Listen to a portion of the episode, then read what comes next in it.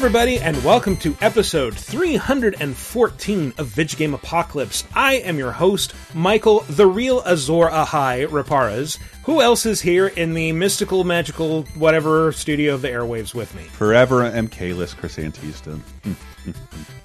uh, Disney dad Matthew Allen. Ooh! And special guest, Holder of the Chaos Emeralds, T.L. Foster.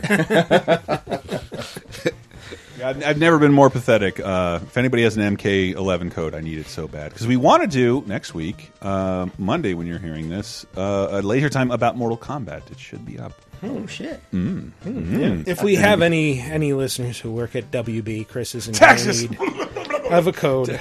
I've been to the tire place three times this month. I'm well in April. Uh, yes, bad times, bad times for Christopher. Okay. Uh, yeah. Um, great note to start on, by the way. what? That I need Mortal Kombat? Yes, because No, this isn't about Mortal. Kombat. This What is this about? Well, this this this week's show is inspired again. We keep dipping into non-gaming media, but obviously this weekend that we just went past was a very significant one for Yes. geeks, nerds, and dorks of all stripes because uh, we got not only Avengers Endgame, but the Battle of Winterfell, one of the biggest and most significant and strangely most divisive episodes of Game of Thrones. Right. So and I. I won't spoil anything, hmm. anything, but like I have never lived on the edge of emotional wreckage due to like a pop culture event mm-hmm. more than the week before that. Yeah. And it turned out pretty okay. So please feel free to enjoy both. Yes. Mm-hmm. You you won't you won't get your dick shattered or vagina uh, by anything that happens in either one of those. But They're just I- I, think they're both great. I do keep hearing from people. It's like, well, the deaths just didn't affect me that much. Like, well, maybe it's because you're an adult who knows he's watching a TV show. and may, maybe maybe you were rooting for people you like to die, and you mm-hmm. have to con you have to And maybe you should think about that for a second. Yeah. Mm. Hmm.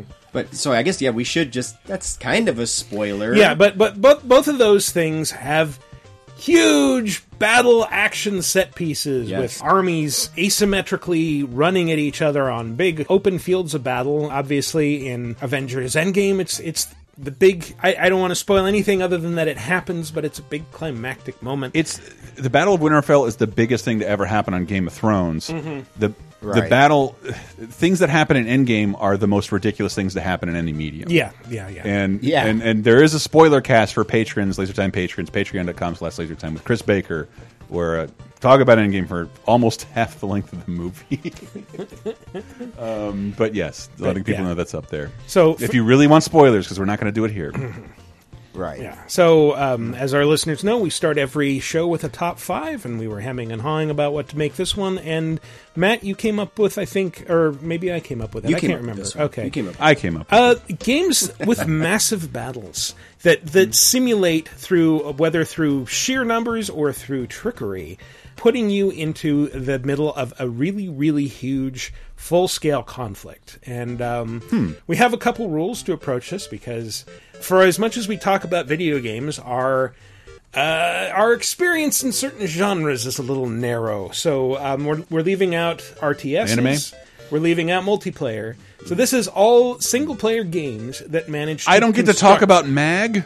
No, you don't get to talk about massive action game for the PlayStation 3 entertainment console. No Total Which- War, Teen Ag, sit down. Yeah. We see you at home listening. Sit down. If you wanted to talk about But it, you I- should have come on, man. You should have come Which, on. by by the way, didn't didn't Mag still offered more people than the average battle royale? Didn't it? I thought, like, I think if you like, if you add, because I think it's sixty-four at a time, but then you had like two generals who can do like three different platoons, and like it's a weird strategy mm-hmm. game. I don't know. Mag was weird. Mm-hmm. Yeah. Mag was a really Never got Mag was that. a was a beautiful, spectacular firework of failure. Yeah, but what we're really going for, I think the reason we wanted to discount RTS, you're you're removed from the action in those games. You know, you're, you're sort of God floating above a planet, arranging armies. We wanted you. We're talking about like the scenes in games where you feel like you could get struck by a bullet any minute and die. Like Your you're just- boots on the ground in the middle of the shit. Right. Yeah, exactly. I have I have Welcome to one I can suck. think of off the top of my head, but I can't wait to see what you guys came up with. Well, this is where I start uh, equivocating and making excuses because uh, this is a very subjective list. Obviously, there are a bunch of games that we don't talk about that will that do this very well. Uh, there are a bunch of games we haven't played that probably do this very well, and uh, you can you can tell us all about them. I'm sure you will. Nope, I'm going to say right now because Michael doesn't have the fucking balls. Mm. The games you're thinking of don't exist. Only the ones we talk about. this is definitive. right. Or don't matter. That's true. That's true. I always like to hedge. I've, I've, I feel offended already. That, You should feel bad about that thing we yourself never and you like- played. That thing we never played. We hate it, and you mm-hmm. by association, and you should Yeah. react that way in the comments. Your tastes are bad. Yeah, you should feel bad for liking it. Mm-hmm. You mm-hmm. suck, actually. Yeah, I love our fans. I love them. they're the best. No, seriously, they are the best. Yes. Um, But they have terrible taste in games. Seriously. Not and best. podcasts. They're listening to us. What's wrong with you guys? Seriously, you hate it that much? Move on, baby. No, we're here to talk town. about big old battles, baby. Yeah, big battles, not not small battles, big battles. So, like, yeah, a, a lot of um, a lot of war games. A surprising number of them are are all about like the tiny skirmishes. You're going Right. through enemy territory with your squad and picking off other squads. And no, no, we want like big fucking sieges. Yeah. like uh, just army ar- army on your side, army on their side. You have to feel like you're part of something much bigger. It's really it's really weird. Even if you think of like think of every Call of Duty campaign, and, and now try and think of any time you fought more than five people on a battlefield. Mm-hmm. At once, It might it might it doesn't happen very often. no, no, it doesn't. that's true. I'm not saying never. You're right. Yeah, I know one game we don't have on here that it's sort of a good example. A recent game, totally accurate battle simulator. Like that is a mm. game where you like literally just have waves of dudes. Yeah. like, but it's more. That's more like a like, I'm just going to use a well. That's like I'm going to use a rubber stamp to put down like uh, 500 mammoths and then pit them against 5,000 copies of the Greek god Zeus, Right. And see Yeah. who wins. It's not really fair. It's it, that's kind of like like uh, Donald Rumsfeld's Garry's Mod. Like uh, it's just like how would this play out if this looked hilarious? As we know from the uh, Oscars episode of Laser Time, uh, Rumsfeld only made one game and it was fucking solitaire. That's right. I really love that sketch by the way. It's kind of my favorite thing we did in that episode. It's so good. And I worked really hard on Black Klansman, but Oh. uh, that was still funnier. oh, thank you. So yeah. Anyway, we'll we'll get into these massive battles right after this. Is the world of today getting you down? Well, then why not check in on some of the good stuff that happened this week in movies, TV, games, and more 30, 20, and 10 years ago this very week with our show 30, 20, 10. Here's a clip from 1999. Yes. April 23rd, Yes. global holiday. Global holiday for the, technically the 30th anniversary of a little show called Baywatch, but mm-hmm. in the form of a TV movie Right? Is a pilot TV movie, so they knew they were starting out with a bang. with such a Sharknado title. David Hasselhoff, Parker Stevenson, Panic at Malibu Pier, Sunday. Wow. Yeah. I didn't say the Baywatch part of it, but it's in the logo. Yeah. Oh, that's so strange. And that would go on to be a, a probably one of the oddest global phenomenons I've ever lived through. Yeah. I understand boy bands and action movies, but the whole world loving Baywatch was very strange. I mean, I think it makes sense because it is so quintessentially American and so, it's- quintessentially some people California. it's like, like Star Trek, like, ooh, look at this awesome pier, this beautiful yeah. beach. and it's yeah, it's muscles and Wonder what their police and look like. Beaches, yeah. Like, why wouldn't the lifeguards be the hottest people Yeah. in the world? No, everyone's knees knee is visible. It's strange. I love it. fighting beach based crime. let's go back to those shorty little swimsuits for men. No, oh, no, thank you. Yes, above the knee, or it's not for me. Mm-mm, I don't want anybody to see my lost tattoos. Do you mean they are about the TV show Lost, or they are lost under your body? Yeah, hair? it's, so no, it's no, it's all from the J.J. Abrams Lost. I got the smoke monster, Walt, polar bears, a bunch of stuff I didn't get resolved. Jump into the past with 30, 20, 10 every Thursday on lasertimepodcast.com or iTunes, Spotify, Stitcher, or wherever you get your podcasts. Five, four, three, two, one. And welcome back. It's time to talk about what, Matt? Big old battles. Big old battles. Big old battles. Biggest battles, battle, battle, battle, butter, battle, battle, in a Big bottle and a bad- puddle. No, Big sorry. Bad Beetleborgs. Yes, Big Bad Beetleborgs, uh, everyone's Yes. favorite series. Yes, Mighty Morphin Jay Leno. We welcome him. Oh, I'm back. like, uh, Have you heard about these Beetleborgs? Huh? Have you heard about these? All right, well, let's begin with Our defenses are overrun. The women and children are being trapped. Get them to the Great Hall! We shall hold them here, or at the keep. We cannot let them near the glittering cave.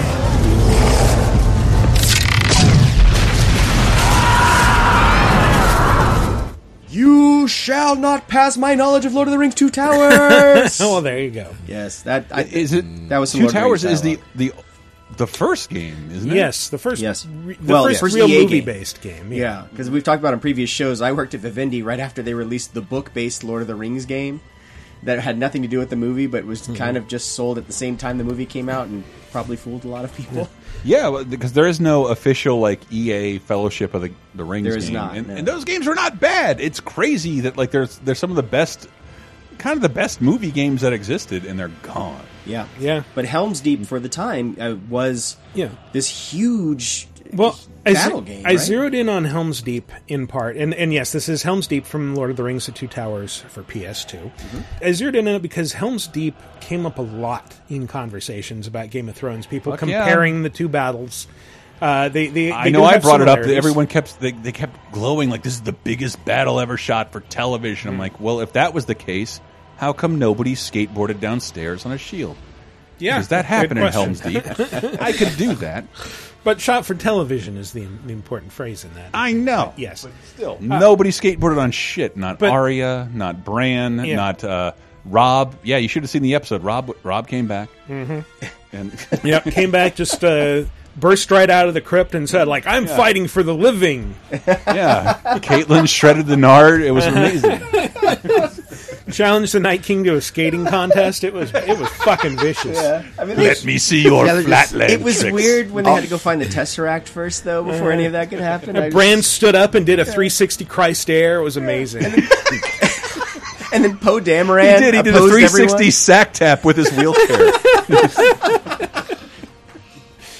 Just oh. There's an exec somewhere like, yes, kid, yes, this is perfect. This is what we need to do. our Lord, our Lord of the Rings uh, parody movie. but but but that that is like it's brought up because like Helm's Deep set the standard in what a a fantasy know, battle should medieval look like. battle Yeah. was supposed to be on screen. Not just a medieval battle, but a uh, a terrifying siege against overwhelming enemies. Yes. and That's why Michael's paid money to write. Yes. See? Yes, exactly. Uh, but uh, so the, the the neat thing about this is, even though it's a PS2 game, even though it has not aged very well, uh, this really deserves credit, I think, for the the trickery that the the developers used in bringing this scene and a lot of other scenes from the movies to life. That uh, so as you're as you're fighting through Helm's Deep, it gives you, and a, a lot of these give you the impression that you're in something very big with sound. You can hear all these explosions and screams around you. It gives the impression that there's a bunch of stuff going on off screen that you're not seeing. And there are bits where like you're on the battlements and like on, on the top of the walls, and you can see like all these dozens of orcs just like swarming around at the ground on the ground below you, and you you don't realize it distracts you from the fact that like you know you're actually in a very basic flat level fi- fighting like two or three enemies at a time that just crawl up and and you think they're coming up from the crowd but really there's no crowd. It's it's just a bunch of It's- very low res models running around. I don't know if it's parallax scrolling, but it's kind of like they, they, they trick you through layers. There's Mm-hmm. usually like a foreground layer that will be sort of right in front of the camera where there's dudes fighting, and then behind you there's layers, or, or yeah, if, you, if you're looking down, and so you will you will just get tricked because there's so much activity. You're like, I am I'm going to die at any second. But you're right. Mm-hmm. Yeah. If you actually kind of pick out which enemies can actually hit you, it's a very small Mm-hmm. Yeah, area. and But It's- I, I, it's- I remember exactly what you're talking about Mm-hmm. because, like, it felt like we hadn't seen this many on, enemies on screen because that used to be a way people would promote their hardware,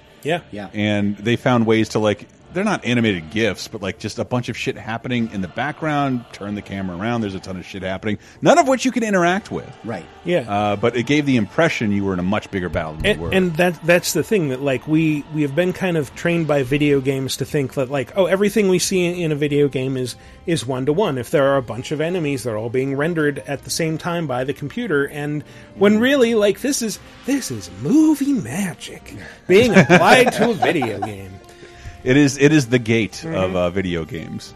the gate There's a You mean the, the Gate? movie, if you've never the seen the Gate, movie? it's, The it's such movie? a great horror movie. But uh, they there's it's not stop motion. They use forced perspective to make little. Uh, oh yeah. little guys look giant, and all the effects hold up really well because they just would design these gymnasium-sized bedrooms that were supposed to look like little kids' bedrooms. I don't know. I can't explain forced perspective that well. Can I tease next week's bonus time then, Chris? So Oh, please. here's the thing. You talk about forced perspective. Quick story. Disney. So when I was at Disneyland last week, they were renovating the castle, and so they put scaffolding in front of it and like a big canvas thing that was like a picture of the castle. And so as you're walking down Main Street, you still see the castle and the difference. But because the castle, the way it's built, is with forced perspective, they actually decrease the size of the bricks uh, as you get closer to the top. And so when you're standing on the bottom of the castle, the top looks way higher than it actually is. That illusion gets shattered when you're staring at a flat 2D image of the castle. And so you really got to see, you're like, oh, it's as tall as like a three story house, and that's it. Yeah. It's this very Yep. short castle. yeah, you, you probably played Nintendo in a bigger house than the Disney castle. It- it- But uh, another thing that made the, the EA games really cool, especially for their time, is that they actually got the likenesses and voices Yes. of the cast. I got two. There are enough for us both, Gimli. Take down that ladder before we're overrun.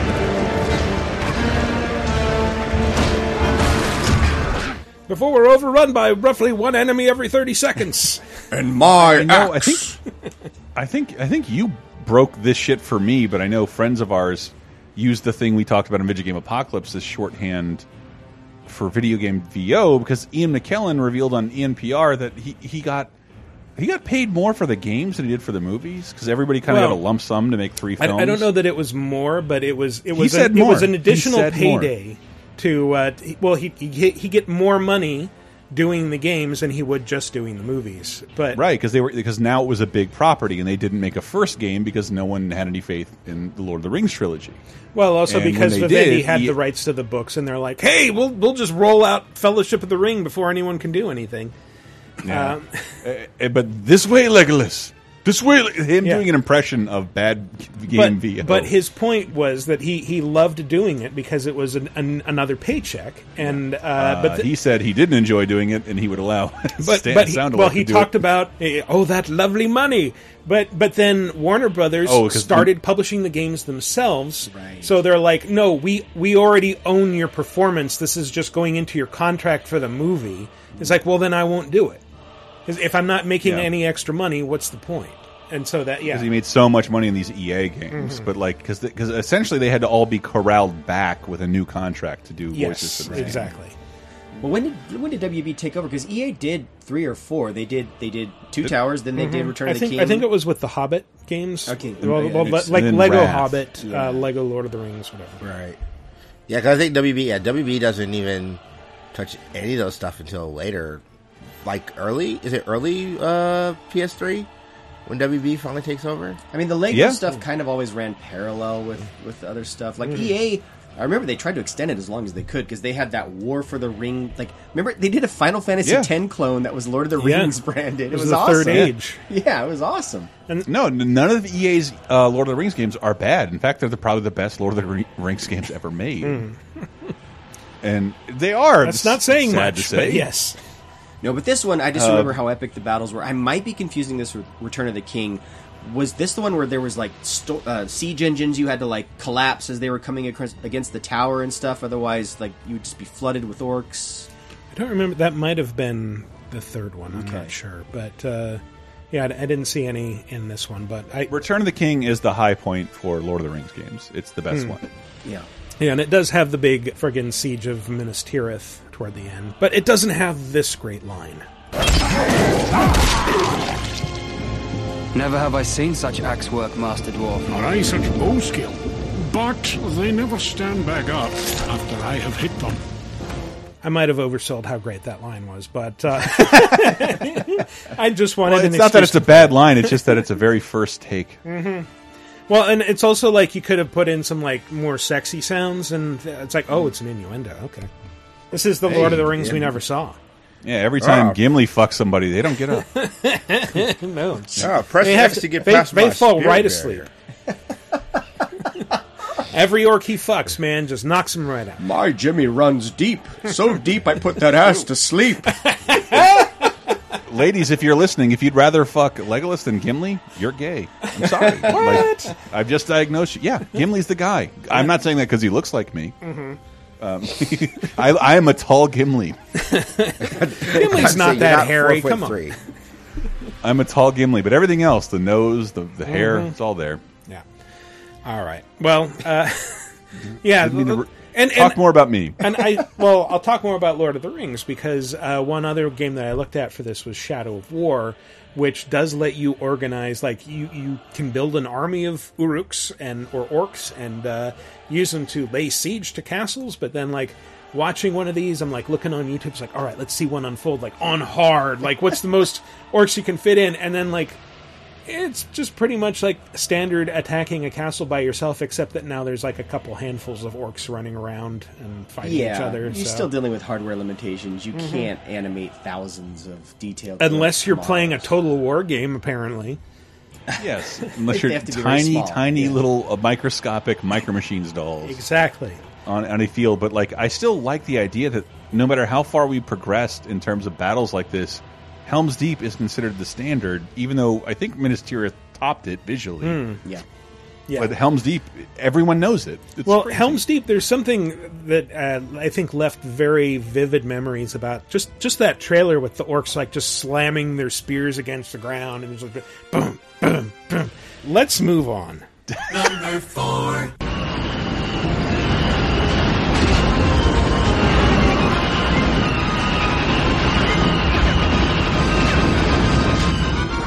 Matt, you just made a face. I'm guessing you cheated and looked at the Well- it's very clearly Mass Effect. Um, So the thing I was is, say this is Star Trek, right? Star Well, Trek. Yes, yes, absolutely. No, so I I know the answer, and it, Mm-hmm. I think we all heard Star Wars blasters there. I want to see if you guys can guess which Star Wars game this is. I'll even we'll even give you another hint. This is a Battle for Hoth. Mm-hmm. So which Battle for Hoth and which Star Wars game is this? Battlefront Two, No, no.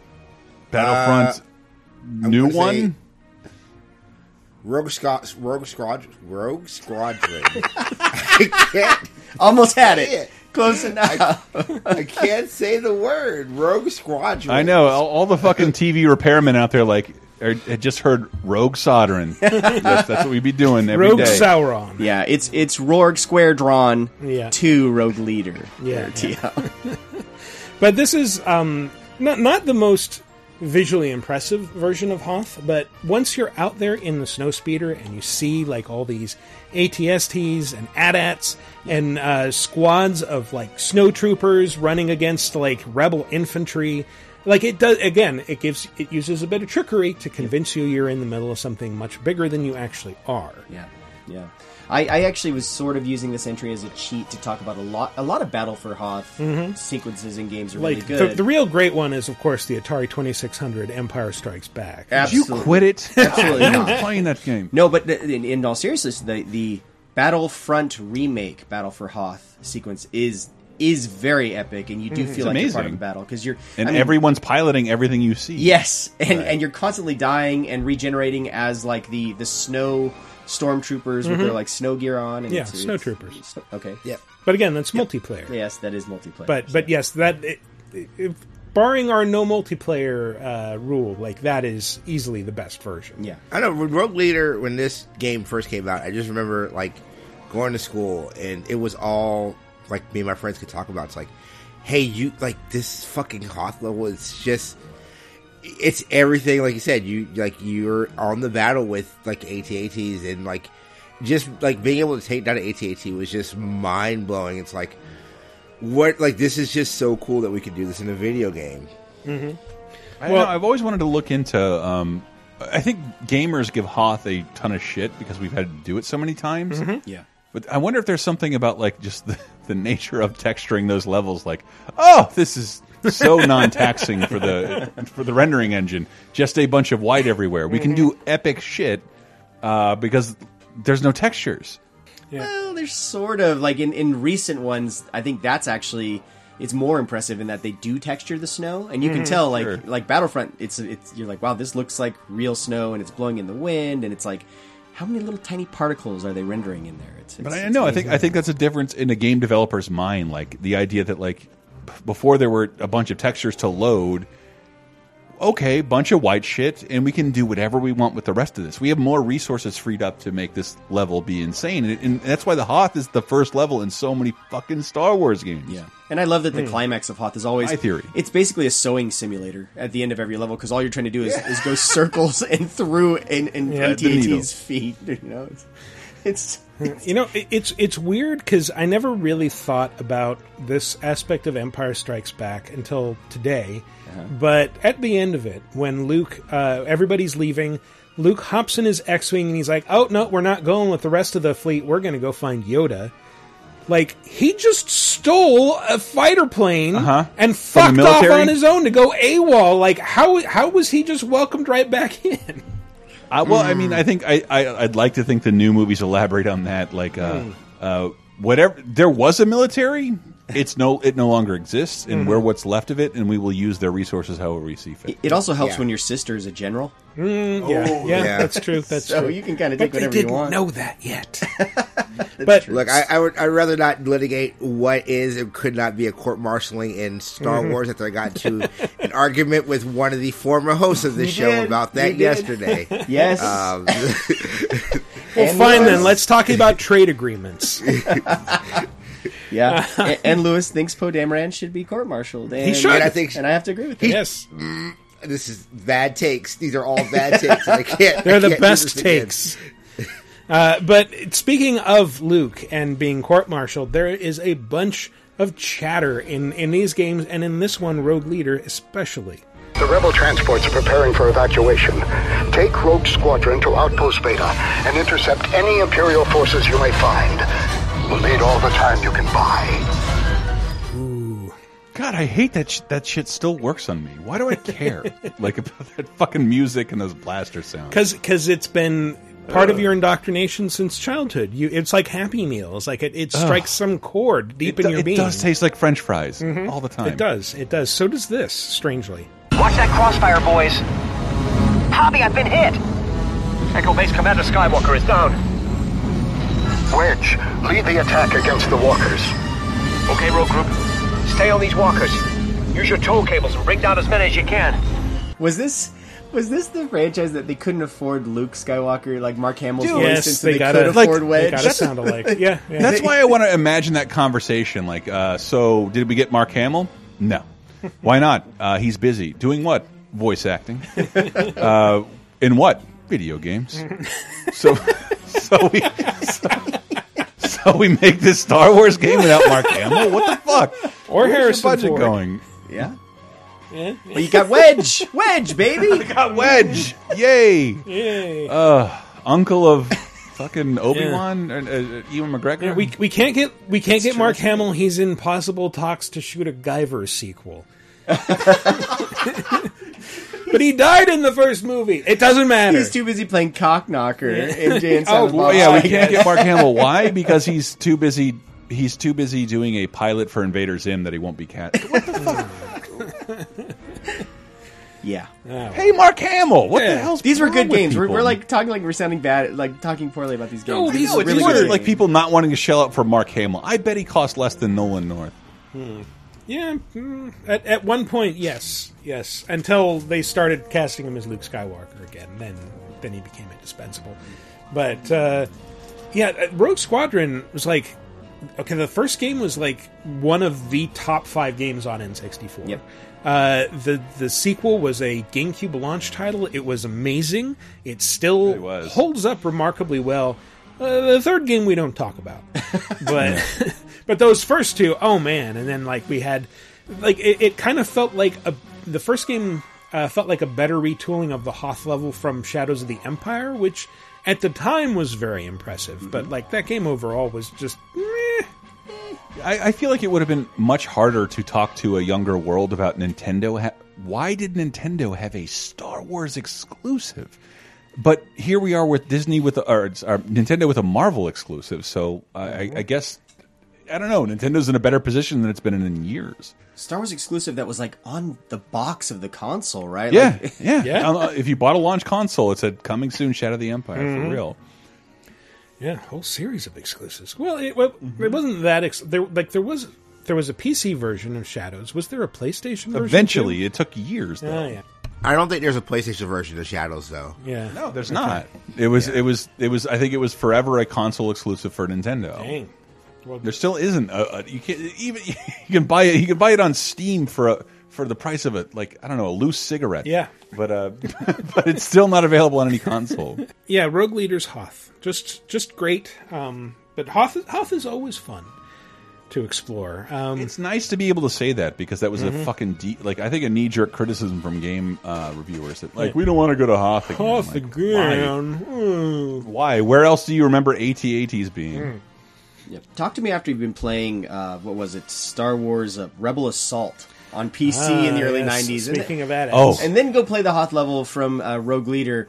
You will understand why Rogue Leader was so highly regarded. I remember. I remember Rebel Assault. There was something because I was playing this on my PC back in the day, and this was like Windows 3.1 era, right?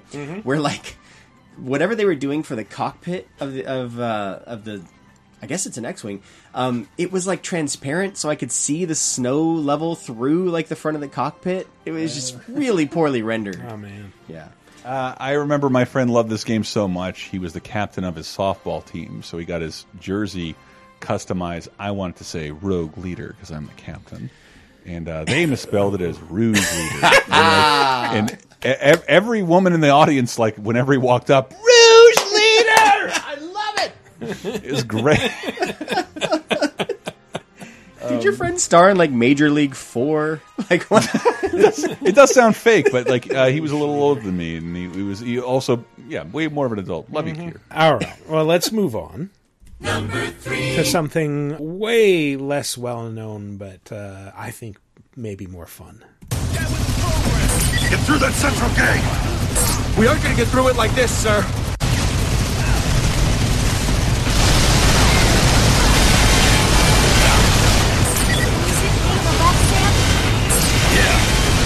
If you go there, you should be able to flank the enemy from behind. But you don't ever flank the enemy in this game because this game is fucking Vanquish. Uh, Vanquish. You were expecting us to have like a better reaction Have any reaction rather than silence. Good lord. Uh, Vanquish is a Platinum Games joint. Vanquish is one of those games that I really should have played multiple times by now, and I haven't. Oh man, you, you totally should because this game. I know Chris has played it, but this is like Gears of War. If rather than cowering behind cover and uh, thinking strategically, your preferred tactic was just run right the fuck at the enemy through hails of bullets. It doesn't matter. Was this a knee slide game? Yes, this is the knee slide game. Oh, fucking Vanquish. Yes, Sorry, I was yes, yes. in the bathroom. Oh. oh. Thank, thanks, Chris. Good job. You didn't know until you included me. I, will definitely know this. Hmm. Yeah, it was, it was the long silences that should have clued us in. Uh, yeah, it was great. You missed it. Michael was very enthusiastically talking about Vanquish, and you were just like, "Crickets, guys." this game is awesome. It's it's on Steam. You should totally yes, get it. yes, especially- absolutely. Uh, it came to Steam fairly recently, if I remember right. But I mean, the last four or five years. Mm. And- and- but I, I think yes, recent in the, the context of you being forty. well, recent in the context of when it was released on consoles, which was Isn't longer this a than Sega four or game five too? years. Yes, Yeah, this is. I mean, Sega's bringing all their console games to Steam. It's like finally Japan is like, oh, we won't just get all our games stolen uh, Mhm. if we put them out on PC. We can actually make lots of money. Th- there's a market here. Yes. of people hungry for our games. right, and and you MAGA morons will love that they basically kill Hillary Clinton in the opening. Uh, well, no, it's at the end. Um, but she she is the president because uh, yeah she she's been dealing with the Russians Oh. this whole time. How ironic. Yes, very ironic. And uh, yeah, San Francisco. That that's a spoiler, by the way. Uh, sorry, I should have prefaced it. Spoiler alert. Um, no, what happens at the beginning of this game that they'll love is San Francisco gets fucking microwaved, like literally blasted with a microwave cannon from space. And Right. yeah. Uh, so we get yeah. the like uh, yeah the libtard mecca gets the hammer of mhm, dawn. mhm. You'll love it, Yeah. MAGA morons. I promise. Is it getting hot in here, Matt? Why is your boss a MAGA moron? no, no, no. This is because we're being microwaved from space. Um, but uh, no, uh, Vanquish. I I remember I I loved it. Like this. This is a game. So That's excellent. I love. The, I, I still love the idea that like you don't have a gun, you have a synthetic stem cell that can become any. It can and the, become the like idea, four the idea is like as as long as you fill this thing with energy, it can be a shotgun, Mhm. it can be a sniper rifle, it can be a Yeah. handgun, whatever you need it to be. And and you have a uh, suit that lets you run super fast and absorb a bunch of damage, and it just needs to recharge every so often. Uh, during which That's why people care who Platinum is because this is like one of the best Platinum games I think ever. yeah, Yeah. yeah, absolutely. Uh, This but was right, right around Bayonetta time too, right? So they kind of had a Mhm. big streak of really good action. yeah, and and this is yeah, was its, its biggest downfall is that it's hella short and there's no multiplayer. But for Yeah. people now, But- seven dollars. But but Why not? Here's the thing: when I what I was going to say is this: this is a game that's like tailored to my kind of play style. Like if I'm a Dungeons and Dragons character when I approach video games, I'd be always a fighter because my tactic is to just charge straight at the enemy and hack it to death. And this is a game about that. It rewards f- constant forward momentum. It doesn't reward hiding behind cover. You have to charge out and fucking kick ass. And Yeah, every bullshit thing, every bullshit shooter was like taking a cue from Gears Yeah. of War, and this this was This was like Gears of War in in high speed reverse. Uh, but I think a lot of critics at the time sort of approached it like Gears of War and didn't enjoy it. And I will say, trying to play it like that, it kind of sucks because it's not how you're supposed to play it. Um, yeah, it's it's kind of it's harder to die than you think it is. Yeah. you're supposed to run out in hails of Mhm. gunfire and, and and risk I, yourself. I remember playing it and thinking that I was like, God, I have to stay behind cover so much in this game because there's just like a hailstorm of bullets constantly hitting you. No, charge straight into the bullets because you have a suit that protects you, as uh, as this uh, really gravelly voiced army officer observes. You did get some training in this thing, right? Our simulators are very thorough. They did quite a number on you, huh? We could use you as a test subject at DARPA.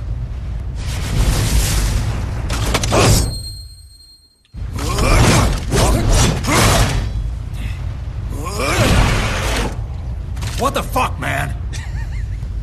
You're not allowed to smoke on the ship.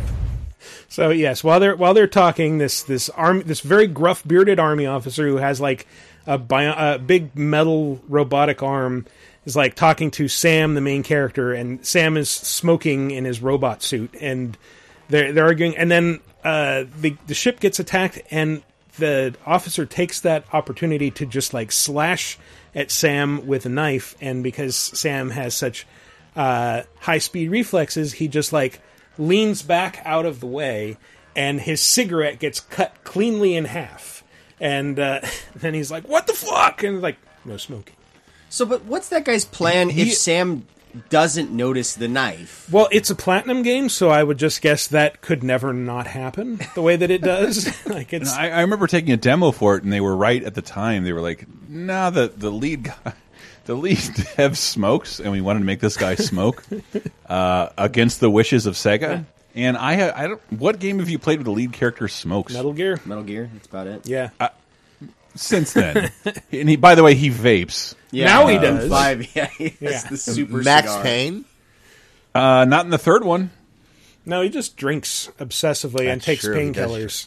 Seriously, like Java doesn't smoke Mm. anymore. Like people don't want a protagonist that smokes. This is, and they even they said in the demo like nobody wanted us to do this, but we Mm. thought it'd be funny. Hey, kids, Like, I smoking's agree. cool. Well, I think it doesn't it affect your ESRB rating. Like, I think just having Yeah. tobacco in the game Might is be. one of the. Dis- But if you're going why for don't an you M consult anyway- the Disney Afternoon Collection, which your last battle with Fat Cat like fucking ruins that shit ESRB Are you style.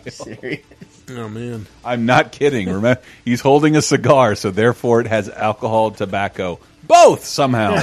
even though But he's a villain. It doesn't count. he's a villain in the '90s, everybody Yeah, smoked. but I, I just love that. Yeah, the the main character and his main boots on the ground uh, antagonist, his rival, who they're they're always giving each other shit. Uh, they're they're both so gravelly voiced you could barely tell them apart. It's like they're they're competing to see who can cough up the most phlegm. Who's doing an Alex Jones impression? Um, that did. yeah, one one of them is to be a bit Steve Bloom. Goddamn globalists coming. After, they're coming after your children. Hillary Clinton's president. Everything's ruined. By children, I mean guns. Russians are in space. We should send your guns to public schools. Send your guns to public schools to learn to pray. Alex Jones is the best. Politics. Uh, I wish I was PewDiePie. but do you wish you were Sam Gideon? A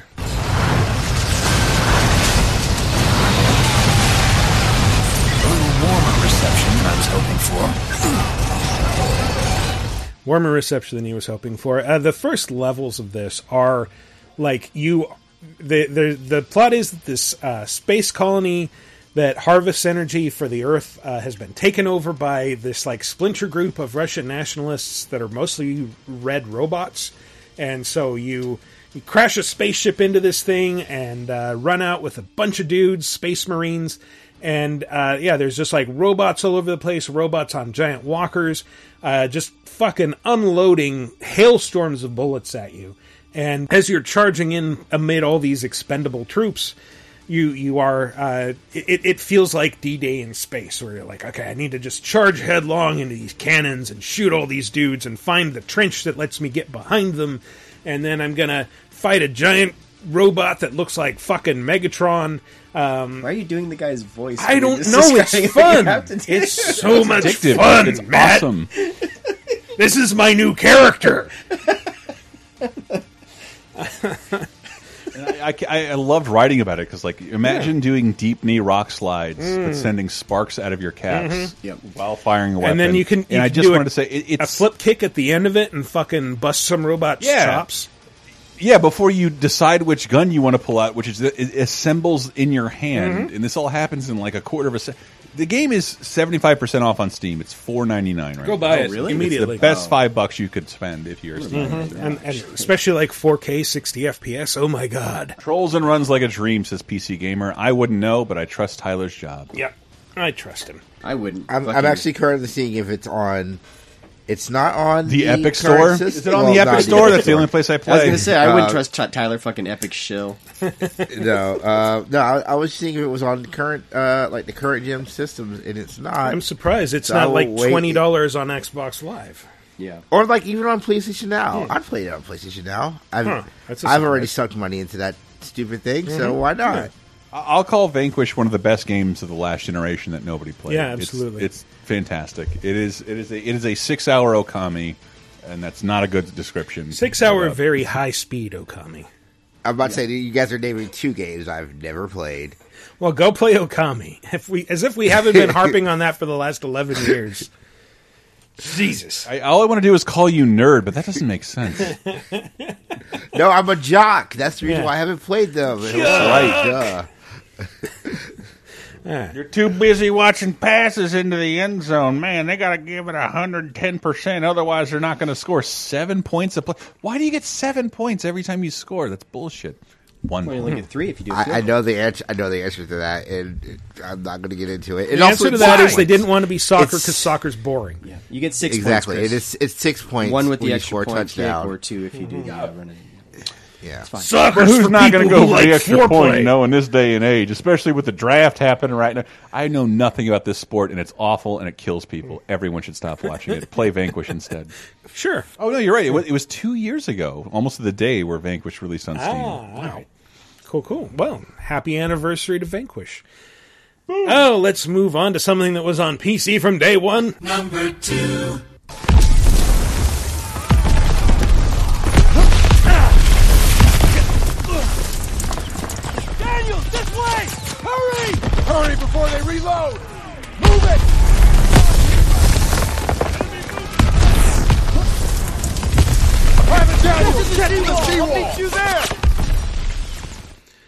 Charlie Daniels, get over here and write the devil went down to Georgia.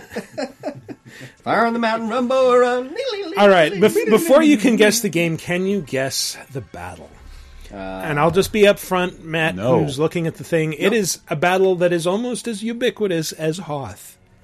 Okay, Uh, is, is it it is it Normandy? uh, Allied Normandy? Assault? Yeah, it's Is it's it- not Allied is it- Assault. No. It's the Battle of Normandy. Yes, right? it's well, it's Battle of Normandy. yeah, D Day, Omaha Beach. Um, Right. But this is this is the most recent. This has to be. Sonic Racers. Yes, it's Sonic Racers. it's actually Sonic R for Sega Saturn. Um, Yes. You, yeah. Talking Supersonic Normandy. Uh-huh, yeah. A bunch of guys holding in their gut. Uh, is this a Call of Duty. This is Call of Duty World War II. And I'll have you know, I was not looking at the answer. I was buying Vanquish for five dollars. you Oh, guys, you guys are influencers, baby. Damn. You always, Vanquish you also fi- cut it's a no-brainer. Just do Yeah, it. Yeah, do it, do it. I, you're you're going to want to rent that Sonic the Hedgehog movie six months from now. Use that money to give Sega money from for Vanquish. Yeah. Um, so Rent it like I'm not going to buy that movie.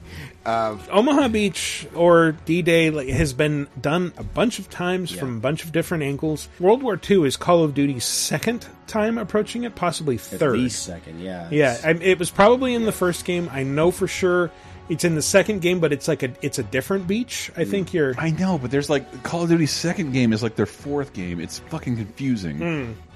Yeah, I guess there was Big Red One and a bunch of others. Yeah, but, it- it- but but yeah, Call of Call of Duty 2's version is like rather than the the, the now familiar uh, tank emplacements and machine guns, you're you're running at like a sheer cliff face that you then have to climb up with a rope.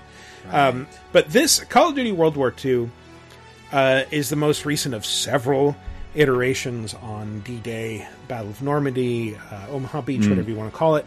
And uh, while I have reservations about that game as a whole, I think this is a very visually striking take on it. Uh, it's a re it's a really good moment because Mhm. it doesn't present you with the idea that like uh, you see a ton of German soldiers having played. Wait, uh, which, which one is this? World War II, Yeah. the recent one. Yeah.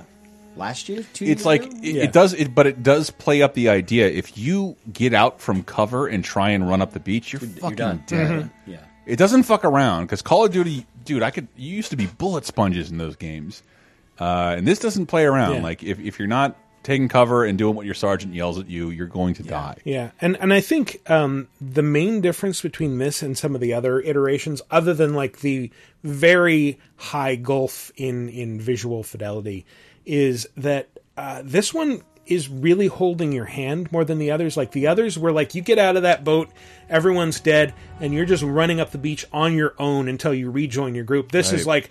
Hey, I'm your captain. I'm going to drag you around. Come on, follow me. Get up, Daniels. No, no, I agree with you because like even when you get up the hill, it forces you like get in that bunker and destroy that man with family and Yes. friends and like you see people's faces when you throw fucking grenades in their face. Think faces. about his parents Uh, getting a letter. Oh, jeez. It, it, it, but it, it, it is fuck it. I, I love that It- the, the striking tone that we we take World War II with now. Mhm. Now, um, now that I don't know, either we've known someone from the Greatest Generation, or we've lost all of them.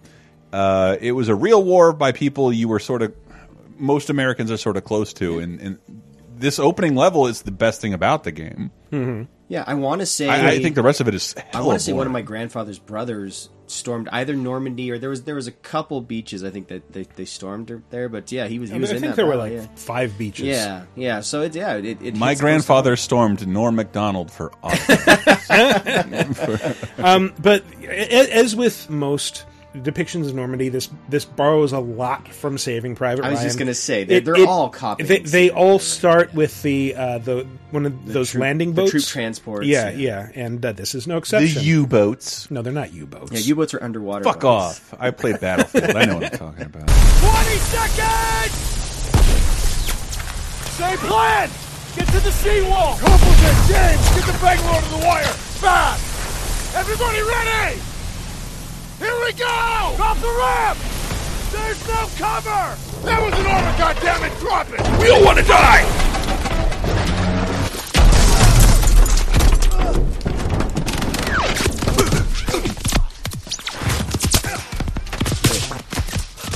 Again, really effective use of sound. Yeah. Count of three, everyone throw up into their helmets!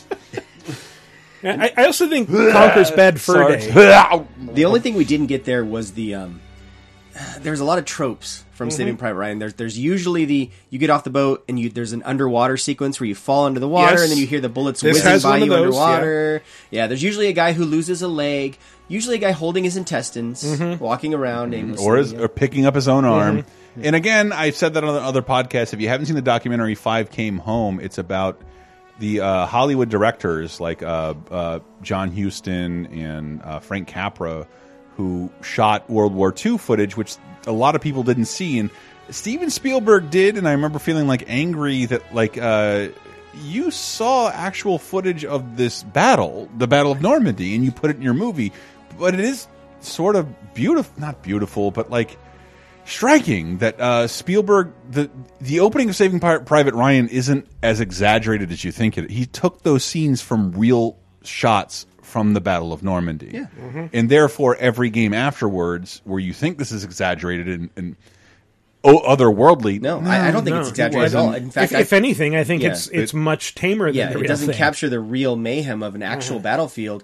Yeah. and, and actually, one of the first games probably to rip off Saving Private Ryan wasn't a rip off because it was a game produced by Spielberg. Yeah, the Spielberg. original Medal of Honor. Medal of Honor. Yeah, yeah. So he's Mm-hmm. kind of which, due to hardware limitations, could not do D-Day until Medal of Honor Allied, Allied Assault, Assault, for yeah, PC. yeah. And and yeah, the only good Medal of Honor game. the There, others were it. good. Well, the ones before, as long as good. you want to play one shooter a year, which is like all you were getting. Well, yeah, it was it was the it was the mid to late '90s. We didn't know any better, man. No, those games aren't good, and but but this is incredible. But because of Spielberg's input, but I've always I remember feeling mad at him after that just because it was horrifying to watch the real shit. But he did bother to watch the real shit, and all of that. Mm-hmm. The guy holding his, in his intestines and finding his arm; those are based on real shots Yeah. of real people on that beach, and that did happen. And uh, it's horrifying to think about. It absolutely It's is. horrifying to think about putting people in those situations. and where you're just fucking charging up a beach in the open with no cover except these Yeah. flimsy ass girder emplacements. there's no cover doesn't matter this is what you're here for Mhm. die die bravely Yeah. Throw yourself into these gnashing jaws. Um, but the uh, I this did cause me to actually look up what is a Bangalore because they they mention them in uh, I, I think in Saving So, Private Ryan in a should couple be the capital games. of Maine. Ah, well, that's Bangor, but uh, a Bangalore is actually a. Uh, a, a type of torpedo used by the Army Corps of Engineers to clear wire obstructions. So, right. yeah, that you're actually like sliding this pipe underneath this barbed wire and blowing a hole in it, and that's how you, you get up there. So, like, okay, that's tom sizemore did that's that good to know. Yes, and uh, and so i will also rename my orgy demon uh, and Bangalore, I'm, he's no longer the bangalore Bangalore. That's my favorite Bond boy. Um, anyway, my- I, I have another clip from when you when you make it past the wire. Come on! It's ready! Attack! Let's go, let's go, let's go, let's go, let's go! Push forward!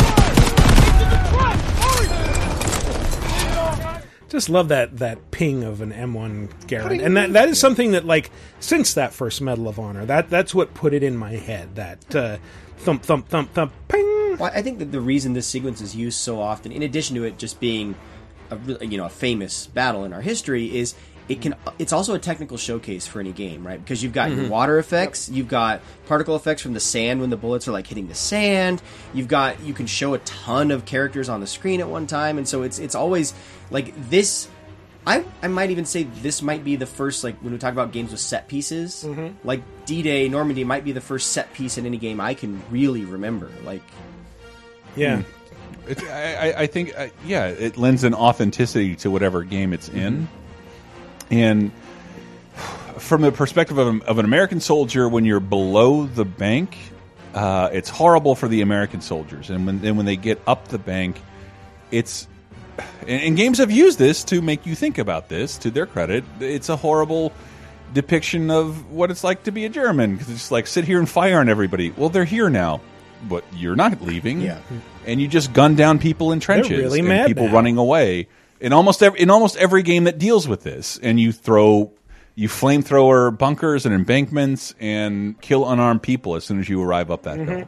And that's what it was like for the people who survived the atrocities that occurred in the bank. Yep. Sorry, am I bringing it down? Didn't mean No, to. but really. it's just This like that's something to I did play this part. This is the, again, this being the first game my father bought me since Jeopardy 25th anniversary edition on the Nintendo. This is the first game he ever bought me, so I played the shit out of it. Dang. Uh, Uh, well, yeah. I think that I, I- did want to say, like, with that that ping from the the M1 Garand, going back to that, like, that is a gun that the especially the early Medal of Honors taught me to almost revere. It's like this thing is really Yeah. accurate. It's super reliable. and that sound is great. And then when Medal of Honor Airborne was going to come out, they took us on a press junket where we got to go out into the desert outside LA and shoot a bunch of guns at a range, like World War II guns. And actually picking up and firing an M1 Garand, it's like, okay, first off, this thing has a kick like a motherfucker. 2nd it's super heavy. And just imagining, like, I'm going to run around with this uh, clutched in my hands or strapped to my back and this is going to be how I survive, and I have to point this big unwieldy thing around corners uh, to shoot at people. Like this is terrifying to contemplate. And try not to get sand in Well- it because it'll jam Mhm, and it won't mhm. shoot at all. What would you compare it to? Like the the Fallout seventy six collector's edition? How heavy is it? Just so people out there know. Well, I never picked up the the '76 collector's edition, but uh, I, I don't know, maybe 10, 15 No, I know what you're talking about because guns Yeah. guns don't feel real unless they are heavy. Mhm. But and then when you when you, but but think about thinking about like I'm gonna run and march across half of Europe uh, carrying this this huge thing. It's it's Yeah. like okay, I, I have a whole new respect for for military. Why do you think Captain now. America's so jacked, bro? Yeah, it's from carrying around a gun all the time, which he never uses. I, I, I remember playing Call of Duty World at War after.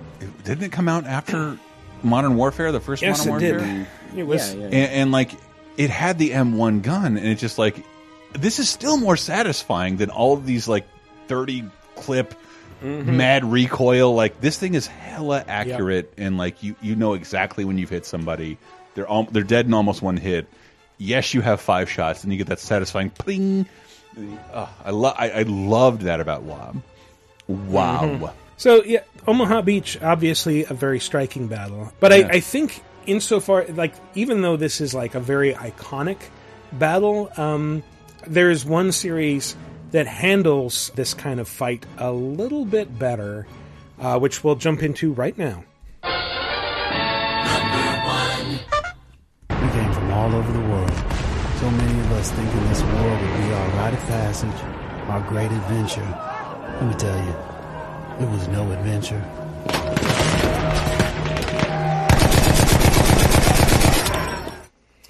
Any guesses? No. So this is this is Battlefield One. Oh, I have not played Battlefield Oh, 1. Oh, it is so good. It it has probably the best single player campaign. Yeah. Um, Because it has like four of any Battlefield ever. Yeah. Does it have well, it has like four. You you play as different Yeah. characters. There, and there, it there are these mini series of campaigns, stories, yeah. and and yeah, there there are like two scenes in this that we want to focus on. The first is it's called Storm of Steel, and it's the introductory Yeah. mission where you fight as the Harlem Hellfighters, and I think out of all of these, it is the closest to really approximating what you think World War One fighting is going to be, where it's trench warfare and you're rushing out into no man's land and getting blown or shot the fuck up. But it's really neat because you you're playing as a soldier just on the ground shooting dudes, and then when you get killed, you're you're you don't respawn. Your perspective just shifts to another soldier, and like like after you see your name and like 1898 to 1914 and that that's really striking. Again uh, uses a lot of there's a lot of clever use of sound to convince you that there's something much bigger going on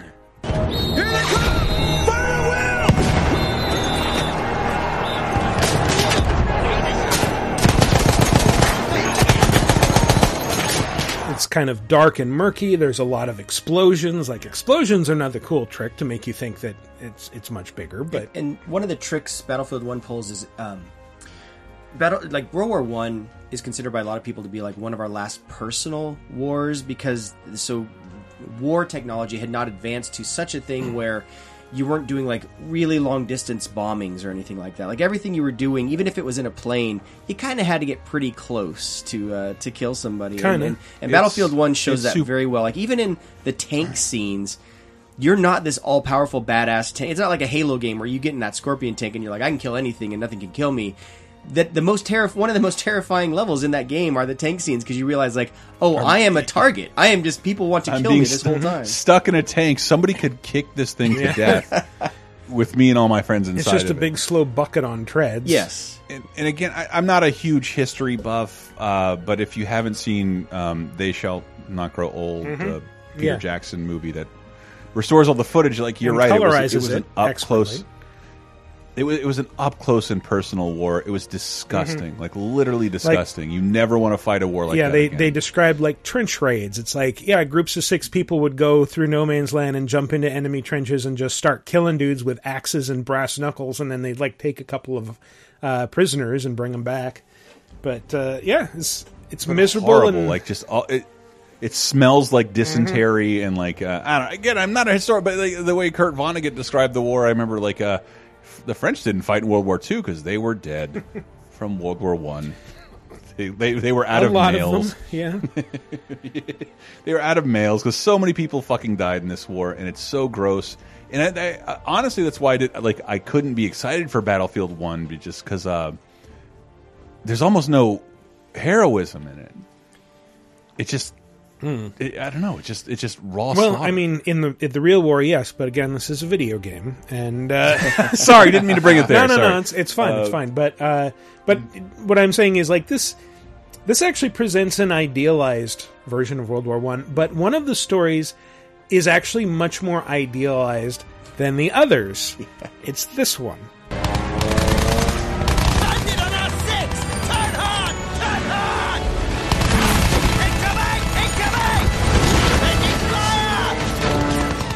So this is there's a really cute beagle on our tail. oh shit! We should have talked about the Snoopy and the Red Baron game. Uh, it's really good. It is. It It's is. But uh, this is um. So this mission is Friends in High Places. I think. Uh, if it's the last one of that one, it's called something else. Oh, okay. Well, the the thing is that you you are playing as this uh, hustler who is uh, going to be court-martialed, and he like tells this this guy who's keeping him prisoner, like, "Come on, you gotta. If I'm going to die, I'm going to die up there." While like the Germans are attacking London in zeppelins, like, let's get a plane and go up there. And so you do, and you fly around, and it's this huge aerial combat mission with fucking zeppelins and other planes just dogfighting. And so you do that for a while, and then you crash into one of the zeppelins, and you have to charge through it and take over the flak cannon and just scream your head off while you're shooting it.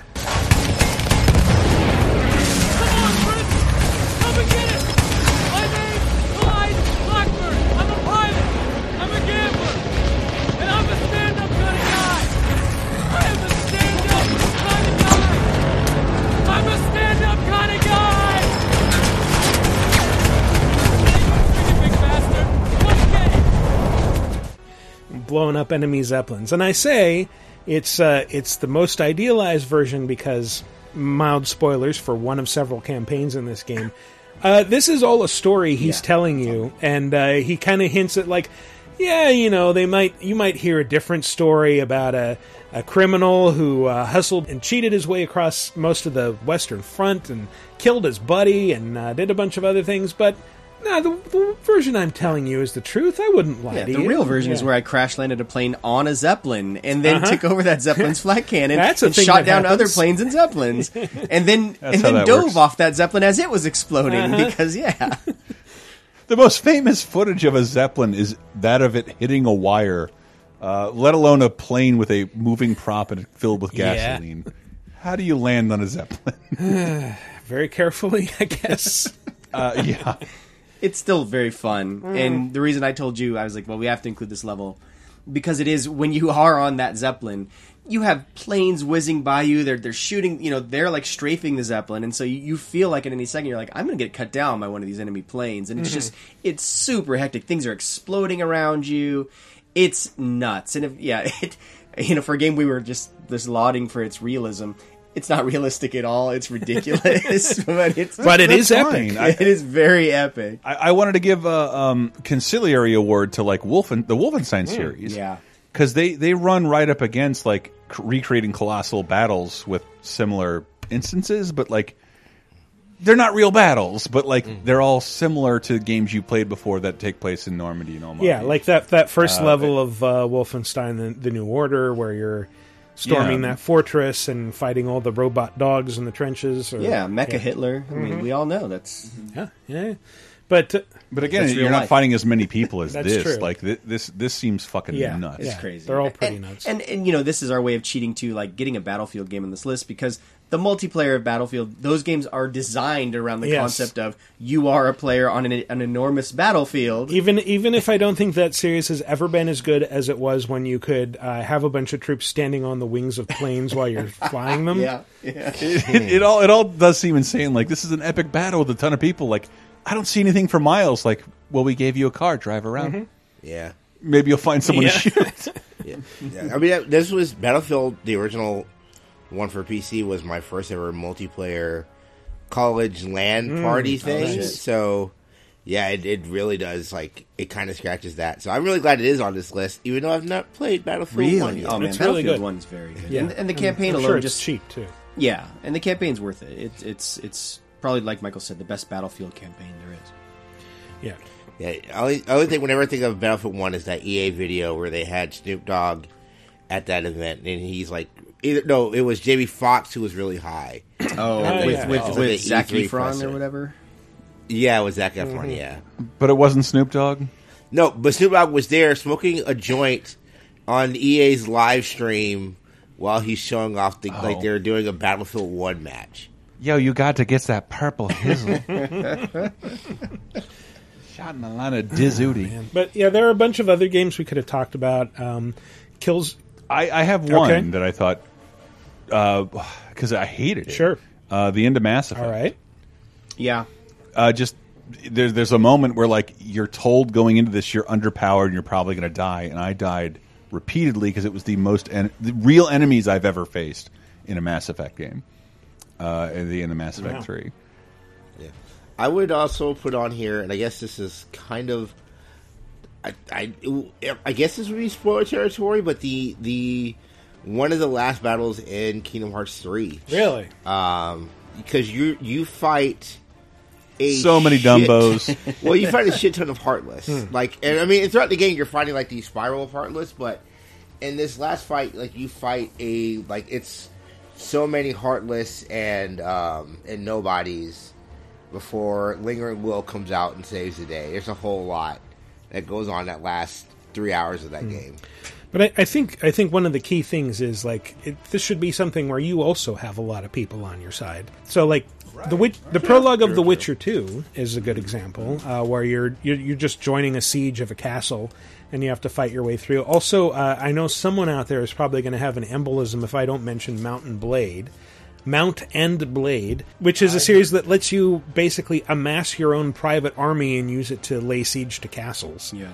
Although that that's kind of slow moving, and it's like, yeah, I could see how this would be really fun, but it's not that much fun to watch. Or we talked about any of several Musou games. Yeah, uh, yeah. work for this. Although those are just like, here's a huge mob of enemies, go hit them with your spear, make them go go flying. Yeah, uh, Killzone two and three do this pretty well. Lots of them, lots of them. But uh, anyway, uh, oh, the one I, I told you about, sure. Just Cause Three, the end of Just Cause Three, where Oh. you you've been fighting for these rebel fighters the entire game, and then finally toward the, the end, the climax is they build up enough firepower to fight the dictator, and so that's Mm-hmm. an open world game where. It's it's hilarious because you're like wingsuiting from place to place, and as you look around you, there's all these skirmishes of the rebels fighting the dictator, and you're just surround. You're in a war zone, and it's it's awesome that way. that So. kind of makes me think of the uh, the riot sequence from uh, Grand Theft Auto San Andreas. Yeah, where it's just yeah. like That was fucking hilarious. Los Santos is just exploding, and all these people running around doing a violence. doing violence. They had to model TVs just so they could be stolen. Yeah. But anyway, yes, that's our top five big epic battles. Hope you enjoyed it. At this point, we're going to take a little break, and when we come back, we're going to talk about some new releases, some news, some other stuff. So stay tuned. Let's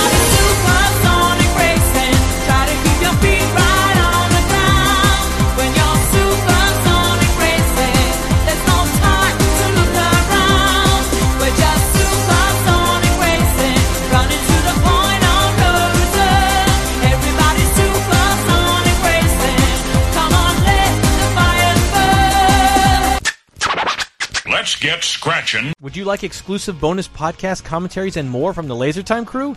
Then we strongly encourage you to support this show on patreon.com slash lasertime. It supports not only this show, but all the rest of the LaserTime network. You'll get commentaries, play games with the hosts, see exclusive videos first, and receive an uncut weekly ad-free podcast bonus time. Speaking of which, here's a quick taste. That I just like sometimes I go like, man, you know, if I just fixed one pothole, I would have done more for my community than 13 years of reporting on video games I've done for them. You yeah, know? you, you feel that way, but it's also like the little, you're you are part of a of a system of little things that do give people joy. But the only but the parts of it you primarily see are the parts that give them an identity, which makes people mad. Yeah, that, what Tyler, I'm I'm 11 years of podcasting every week. yeah of mainly of of getting a little bit of praise and getting a lot of people who hate you. Like it does it does take a little bit of a toll. I'll say. Yeah.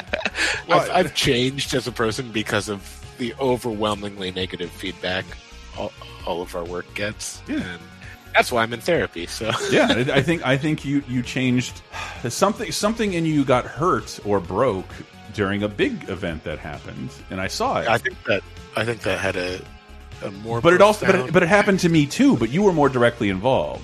Yeah, I think the I think I brushed off the effect of that. Uh, if you don't know what we're talking about, uh, I don't know. Google my name. Get Bonus Time, a weekly uncensored and commercial-free podcast every Tuesday, starting for just $5 on patreon.com slash lasertime.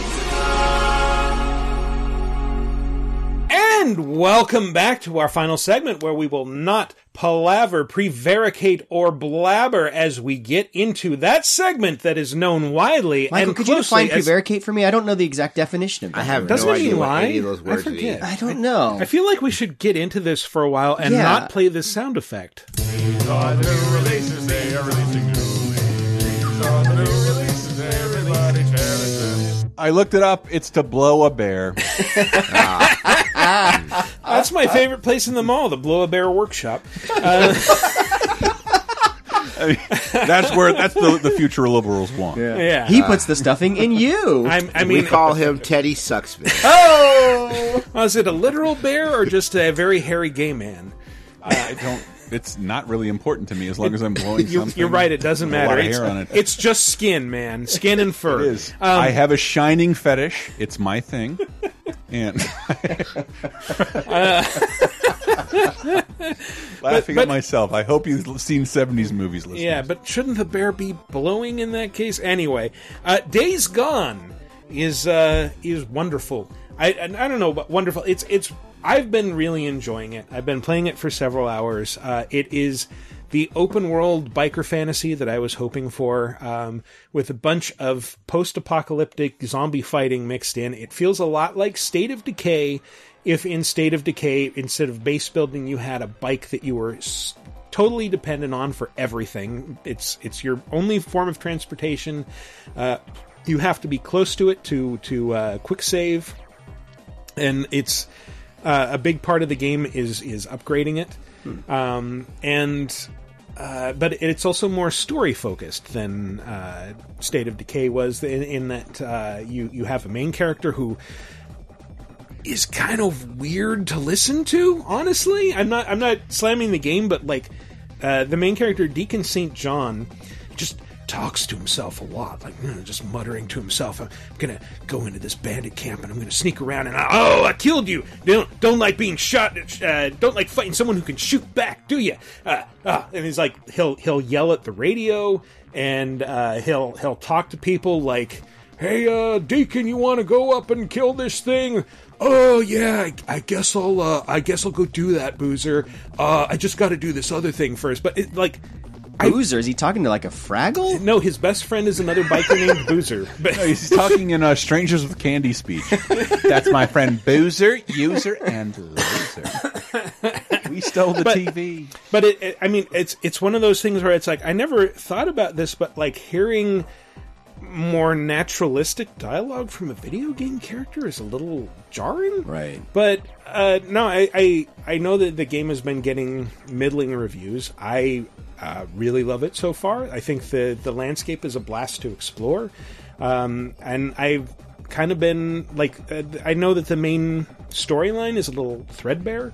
I've been mostly ignoring it and just kind of tooling around doing like all the the fun open world stuff. But you're like, me. You like you like doing all the fun side stuff in open Yeah. worlds, and Yeah. I, I heard that This game is very good at that. and like, and stuff will pop up constantly. Like you'll be going to do one mission, and then you'll like get a call. And it's like, oh, we found these these uh, drifters, these bandits over here. Uh, look look for the smoke and go kill them. And then like you get into like these Far Cry style outpost things where you can sneak around and like stealth hunt dudes. And uh, And I just remember the first thing they really showed off about this game, and this was a, a few E3s ago because this is a Sony uh, first party game. It was the World War Z like just flood of zombies. Yeah. Like you were just Yeah, mowing down, yeah, mowing down zombies. Yeah. How much of that's in the game? Um, there there is a certain amount. A lot of the time, you'll you'll be facing off against like small handfuls of zombies that are fairly survivable. They can take quite a few shots, but then uh, every so often, like each region of the map has a certain number of like, uh, well, they're called freakers. First off, they're not zombies, uh, so they're they're like fast zombies, but um, each region of the map has a certain number of freaker swarms. They're like these huge crowds that when they go by, like unless you have some serious firepower, and you will be low on ammo a lot in this, uh, it's a better idea to just run away or stay hidden. Um, but like I, I've seen them a couple of times pop up, and each time I just think about like, okay, I've got this pipe bomb and these molotovs, and I could just lob it in the middle, and maybe like throw out a noisemaker trap to gather them all in one place so they stay still, and uh, yeah, I mean there, there's a certain amount of that, um, but mostly it's the the landscape is very very open. Um, you are it, it, it's like set in uh, foresty rural Oregon somewhere, and so you know there's there's a lot of mountains. There's a lot of uh, there's Militia like people, yes separatists. yes actually yes. Uh, so you start out there are these like two main camps that you're doing jobs for as like a mercenary and uh, one of them is run by this guy named Copeland who's like a total Alex Jones conspiracy dude and like one of the first things you do for him is restore a radio antenna that he was using and then he just starts broadcasting like oh the feds abandoned us and now the graves are full the cemeteries are full of patriots who trusted the government The gay frogs are coming to take yeah, your guns. yeah. exactly I'm Like- Stewart Copeland. I used to be the drummer for the police, but I've been in America for many years Mm-hmm. Yeah. now. Fuck Sting. They tried to use mass shootings as an excuse to take away your guns. Well, who survived? Patriotism was perfect until the goblins came. Yeah, yeah. but this is all real shit this asshole has said. Yeah, yeah, I know. But like he'll, he'll do a broadcast and then Deacon will like yell at him. It's like, yeah, fuck you, Copeland. Yeah, they're not full of patriots. They're full of freakers. Were you telling me like um, Deacon sounds like? Wasn't there an SNL skit of a guy who doesn't have an internal monologue? Yeah, well, it's it's kind of like you're hearing his internal monologue, but he's saying all these things out loud. so I don't know. It's well, the SNL skit. It was actually Austin Powers. Austin That- Powers, that- that's right. Yeah, when he becomes unfrozen and has no internal monologue. They're they're they're hard to distinguish. I'll be honest. Hey, Mike Myers was in Yeah. both. Austin Powers, he's the man. So Days Gone though, yeah, like you said, middling reviews from a lot of people, but it looks like you were you kind of came Very in there with different varying expectations. reviews. Like uh, Yeah. it sounds like one of those games that like you're you're playing it the way you want to play it and having Yeah. a good time, Yeah. but then like a bunch, like how do we review this? The, I think the middling reviews are from uh, bigger outlets, and that uh, accounts for a lot of the weight. Because if you look at like the number of the number of positive reviews are higher than the number of middling reviews, Hmm. much higher than the number of negative ones. Would you say maybe you know the bigger outlets they got to play through these games a little faster, and so they're probably mainlining them. I mean, I don't- I don't And you're like having to- fun with the side stuff, so Michael doesn't like to speculate on that, but I'll say as someone who reviewed games, the longer it is, the angrier I am. Hmm. Well, I will say, as someone who had to mainline Assassin's Creed 4 in two days to review it for Oof. OXM, uh, I still loved that game. I did not hate it, so I don't. I don't think that's a reason. Okay, I, and I think that's a little reductive to uh, to ascribe that to reviewers, but um, not me. I mean, I would I would say like so. I look at somebody like uh, I remember the Gerard Destiny reviews, and What- everyone was wrong. Well, I remember like Gerard Khalil is a completionist. Like he plays games complete, and I I think he got this actually for a review, and he completed it, and he had Michael's reaction. Like he said originally, and I think a lot of people like that first.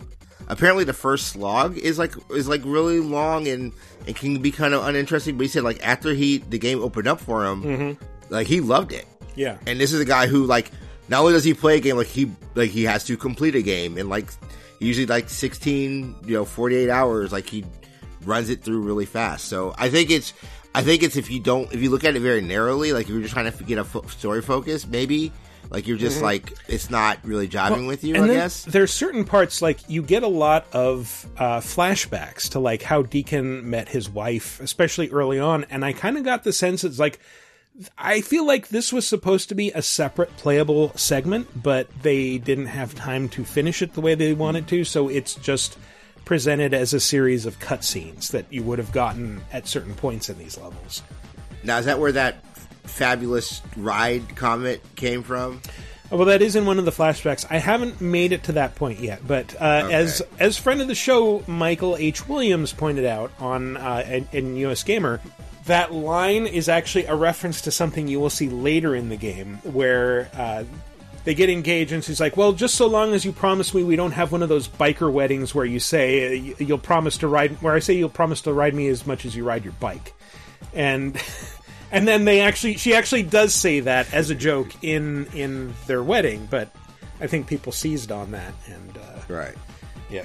Well, out of context, and, and it it's came hilarious. from Sons of Anarchy anyway. Well, that's that's the thing is this game to me looks like a Sons of Anarchy game that just came out a few years late. Sons of Anarchy and the zombie apocalypse. Yeah, meets sure. The Walking Dead. Mhm. There you go. Yeah. The Freaker. I know. Apocalypse, To, please. to me, it looks like The, good. the Lost and Reviewed. it, it looks to me, it looks like a really good version of um, Road to Redemption. What was that shitty game? Yeah, I know what Ride to Hell. about. It, it, I- isn't Yeah. it Ride to Hell Road to Redemption or whatever? Yeah, well, it's it's kind of what I was hoping for from from that game. Hmm. Um, I, I can't wait to play it. I'm, I, Yeah. it's interesting to hear because like I- and the and reviews full, are so full all over the disclosure, uh, you guys are getting free copies from Sony. I bought it. Chuck So- under our chair. What? Yeah. we all get free copies. Woo! Thanks, Oprah. no.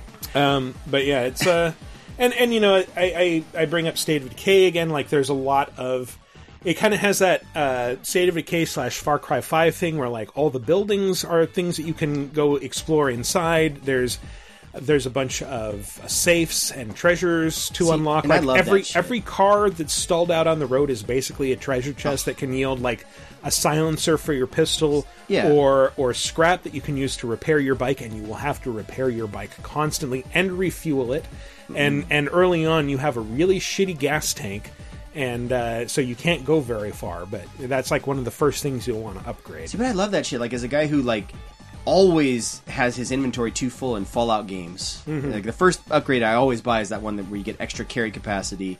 Like I love just going through, and I love this about State of Decay is yeah, you- you're basically just kind of going in there and hoarding things, you know, Mm-hmm. and, and, and looting and ransacking houses and getting crafting materials. It, this sounds a lot more survivally than I thought it was because It- it is really everything they had shown looked really actiony. But you're saying like actually you don't get many bullets or anything like that. yeah you're it's- well you you do but then you use them up a lot Mm. um, you you kind of have to be quiet because it's very easy to be overwhelmed uh, you can like I've I've run into so many bear traps uh, but you can find and, and reset traps wherever you want but th- then there are certain moments that like will will tie you to an area for story reasons like I I kind of thought like okay I'm at this town. I found this kid who's who's holed up in this house, and now I have to bring my bike. Ha- uh, my bike is parked on the other side of town uh, after I just fought a bunch of creepy ass cultists. Now I have to fight my way back there, and okay, now I'm within range of my bike, and we can run away. But shit, a, a huge zombie bear just loped into view, and now I have to fight this thing. And I was like, okay, I can just get on the bike and ride out of here. But no, you can't. You can't interact with the bike until the zombie bear is dead for story reasons. So that was a little uh, unexpected, but um, yeah, I mean, there's there's a lot of you can use the environment to your advantage. You can climb up onto a second uh, story, for example, in a building and snipe at the zombie bear uh, if you have the right crossbow or sniper rifle. Um, yeah, it's uh, it's really cool. So I recommend it. Um, you might actually recommend Box Boy and Box Girl. I do quite, yeah. So this is a game I purchased because it's only ten dollars uh, on the Switch on eShop. Ten dollars. It, it, I, I mean, if you've played a previous Box Boy game, you know exactly what you're getting with this. Yes. Uh, this is more Box Boy, and to me, that's more of a good thing. I love the Box Boy games. How does it compare to the last 3DS game? Um, it's about on par so far. I'm, I'm not Hmm. too far into it. Oh, I'm wait, af- wait, it's not a collection. No, this this is an all new game, all new levels. Okay. So I did know that because I I, I, I kind of tire of these games pretty quickly. But I, I've always they've always been like a dollar ninety nine and like fun as fuck. Well, that's the thing is is you can tire of them quickly, but they never overstay their welcome because they're not they're not super long. Yeah. Although I think this one's touting it had like 300 levels or something. It's So, saying. so these are these are puzzle platformers. You're Yeah. a you're a small box creature that can turn into a Tetris block. Yeah, you, you can use well each level. Um, you, you're yeah, it's a puzzle platformer where each level it tells you um, there's a rule saying how many boxes you can turn yourself into. Like a, it, it can be a tetromino, which would have four Yeah. boxes. So you're or- you're stretching yourself out into multiple into mul- into different directions, Mhm. and um, usually the goal is to try to get from one side of the level to the next while collecting things. And where the puzzling really comes in, um, and when you start to kind of understand and play the game at a higher level. You're trying to do that with using as few number of boxes as possible. Because when, Mhm. when you extend yourself as a box, you can actually like lay down boxes to use them as platforms, you know, or you can just straight up extend yourself. And they have this thing called the hooking action where you, you can kind of get yourself up to a platform just by putting a piece of your body there and then sucking the rest of you back in, you know, like a Mhm. caterpillar or Yeah, something yeah. like that. And so, yeah, yeah. So the, the trick there is like you really want to get the most stars out of a level because the loop of this game is really you're, you're collecting medals and stars and, and going back to the shop and unlocking cool stuff. So you can unlock little little costumes and stuff to dress up your character. You can unlock um, comics and you can unlock like background music and stuff. And it's just really pleasant game. Uh, the graphics are really simplistic, um, but it's it's really fun. Uh, I highly recommend playing any of the Box Boy games, and this new one is just more of a very good thing. So I, I think if you like puzzle platformers, you will like this game, and it's ten bucks. Just give it a shot. Right, and uh, Final Fantasy twelve is that on Switch? Uh, It came to Switch and Xbox. I think that had been exclusive to PS4. The, this is the remake. what a yes, the Zodiac Age. Hey, that that remake was. A I really know, I good know, I know, I know. It's just like, why would Sony lock that to an exclusive? Like, th- that was a hard sell when it was a new game. Well, it was a huge exclusive on PS2, if you'll Right. recall. I mean, in that every Final Fantasy was an exclusive PS2 game. Yeah, yeah, yeah. That's true. Yeah. Um, Yeah, I mean, it was it's really great. Uh, I love Final Fantasy twelve. I love I love Ev- Ivalice, and I love just like games set in there. They're always Hmm. fun. Um, so yeah, Final Fantasy twelve is a good game. Is this the last one, or are they still waiting on ten for the Switch? Oh, for the remakes? I thought 10 had Yeah, I come to think- Switch. Maybe not. I think 10's already out. I don't know. I remember, wasn't there a, a giant announcement of 75 Final Fantasy games coming to Switch? Well, they had seven, seven, seven, nine, and twelve are out. I think 10, 10 and 10 2 are out. Yeah, they are out. They are out because I saw. I think Kat Bailey was talking about them. So Yeah, so all the good Final Fantasies are now on Switch, so you don't have to worry about. you didn't Fantasy mention anymore. eight, motherfucker. No, I- I you said didn't mention all the the best Final Final Fantasy. Oh, look what he did. All the I know. good Final I called him out. are- I know. I know why Final he did Fantasy eleven, you cowards! Please don't. Please don't. We have Yeah, 14. none of you assholes want to talk about 13 2. Uh, thirteen two is a good game. What about Lightning's? That's That the was Lightning- 13 2. No, that was No, thirteen three. No, no, that's Oh, 13-3. Yeah, yes. Lightning's Revenge or Return or whatever it was. How do they alphabetize The these one where she was like posing with Louis Vuitton bags in ads. How do you not call that Lightning Strikes twice? Come on. Come uh, on.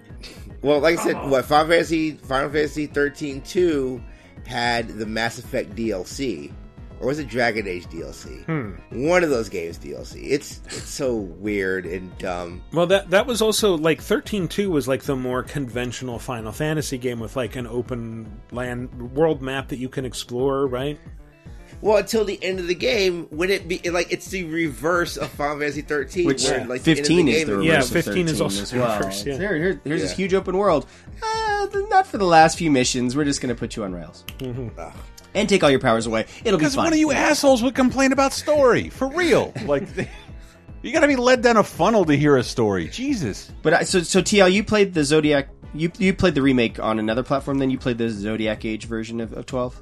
Yes. So, so so this is the definitive way to play twelve, though, right? If you've never played twelve, you would say Zodiac Age is, is the way to do it. Yeah, I, I I think the Zodiac. I think a lot of stuff that they updated um, for the Zodiac Age like worked really well. I like twelve a lot. I like base twelve. Uh, I think the Gambit system is really good. Um, Thank you, So yeah, I, if you like I said, if you, I think like I said, if you can pick it up on Switch, if you never played twelve, this would probably be the best way of playing Final Fantasy twelve. uh, I would I would highly recommend that. All right. Nice. Uh, well, I, I, I, we don't normally um, call out DLC on here, but uh, there are a couple of uh, releases from my employer Ubisoft that I do want to name check. Uh, Starlink is getting not only a PC version, but also a uh, a huge free update called Crimson Moon, which adds a new planet to explore and new quest lines. The Switch version is also getting uh, new Star Fox content with new missions where you're hunting Star Wolf. You can now play as Slippy, Peppy, and Falco, and uh, that that's like yeah, that's paid content. And then they are also adding new paid ships, pilots, and weapons, and. Uh, For Honor is getting a new hero called the Hitokiri, and I'm just bringing up For Honor because that was another thing that we could have brought up in the previous segment because it has some really big epic battle set pieces in its campaign. True. Um, anyway, uh, let's just jump ahead to.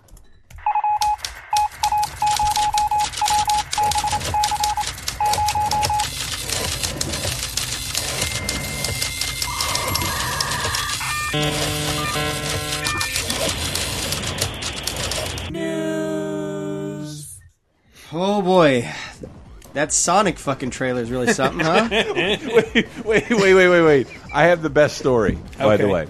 Uh, on, on bonus time, maybe next week, you're going to hear the story about the worst date ever.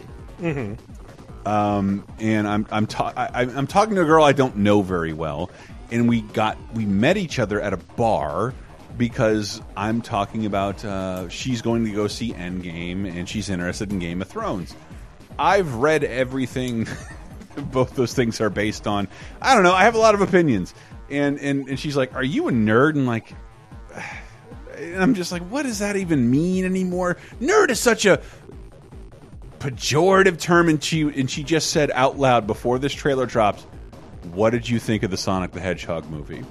And like, I was stunned. Like, oh, that's a really good barometer. I have a. Why do I have so many opinions about the Sonic the Hedgehog? She's testing movie? the waters. She wants you to say like, "I thought Sonic was really hot," so she can also say like, "Yes, I also want to fuck the hedgehog." Like I, I can't believe it. In one second, she got me to admit, like, whatever you think a nerd is, I guess I'm that because I have a ton of opinions on the Sonic the Hedgehog movie. Why? Uh, it's a movie. Am I going to see it? Probably. but I'm livid about it. Are you though? Okay, so let me be a devil's advocate on here, real quick. It looks terrible, and his design looks bad. However, the story line that they're going with is not too far off from Sonic Adventure. This is Sonic Adventure, hmm. Sonic X. like this hey, is hey, hey, hey, hey, TL, TL, TL, buddy. That's not a good thing. No, no, no, see, that was a terrible story. for older for older Sonic fans, you're right. However, there's a generation of kids who grew up with ah, the Sonic Adventure game. There you have it. No, no, I, I'm not validating your Space Jam beliefs that everything you saw on HBO is good. That's not happening. But this is the point that, that I was going to make, TL, is, hey, hey, old Sonic fan. This movie's not for you! I'm not an old Sonic fan. what I am is a design fan. I thought IGN's Brian Altano had a pretty good editorial about that. Was he was talking about that he like it, saw it and like immediately was like making a Photoshop where uh, it's like that scene where Sonic is surrounded by missiles and like Sonic when the reviews come in and he just like put Rotten Tomatoes splats over all the missiles and then he's he posts it and is like, wait a second, why the fuck do I care? I'm a 40 year old man. this isn't for me. Oh no, that is true. Like I have no problem with it being. You want to know my first real take? I don't know. Everybody else talk. Actually, I have a I have a prediction about it because it shows us that that young version of Jim Carrey is Robotnik, but then also in the trailer he is bald with a huge mustache, and I think that is going to be from the end of the movie. He is like Sonic is going to go back to Mobius or whatever they're calling his home planet, and Jim Carrey's going to follow him, and he's going to become his nemesis. And it's like, oh, it sets up the whole series. How yeah. about that? Yeah, this is an origin story for Mhm. Eggman. Yeah, here's my thing about it. I I don't like that argument of it's not for you because I think you can do something that's not for adults and still make it good.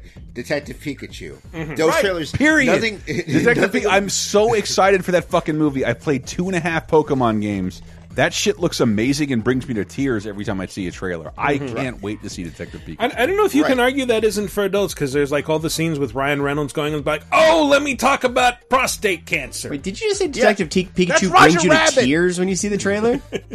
You Well, are a nerd, dude. Like what? You're Oh, a no, nerd. I, but I, I mean, I am a nerd. I come on, it's easy. But like this, the thing is, like, it's just nothing about this feels like a Sonic thing, but also. It just it just seems like what Sonic the thing. biggest the biggest thing I mean the biggest thing that like it just well that like Detective Pikachu it lives in the world of Pokemon right it's a it's a movie and you don't have to be a Pokemon fan to enjoy it but it it gives a It's reference fucking to Toontown Pokemon. for for Pokemon. Right. No one's It- telling you the origin or where or what where, where- what Sonic's parents felt like or how did he get here. Uh, and, and this movie's going to have to deal with that.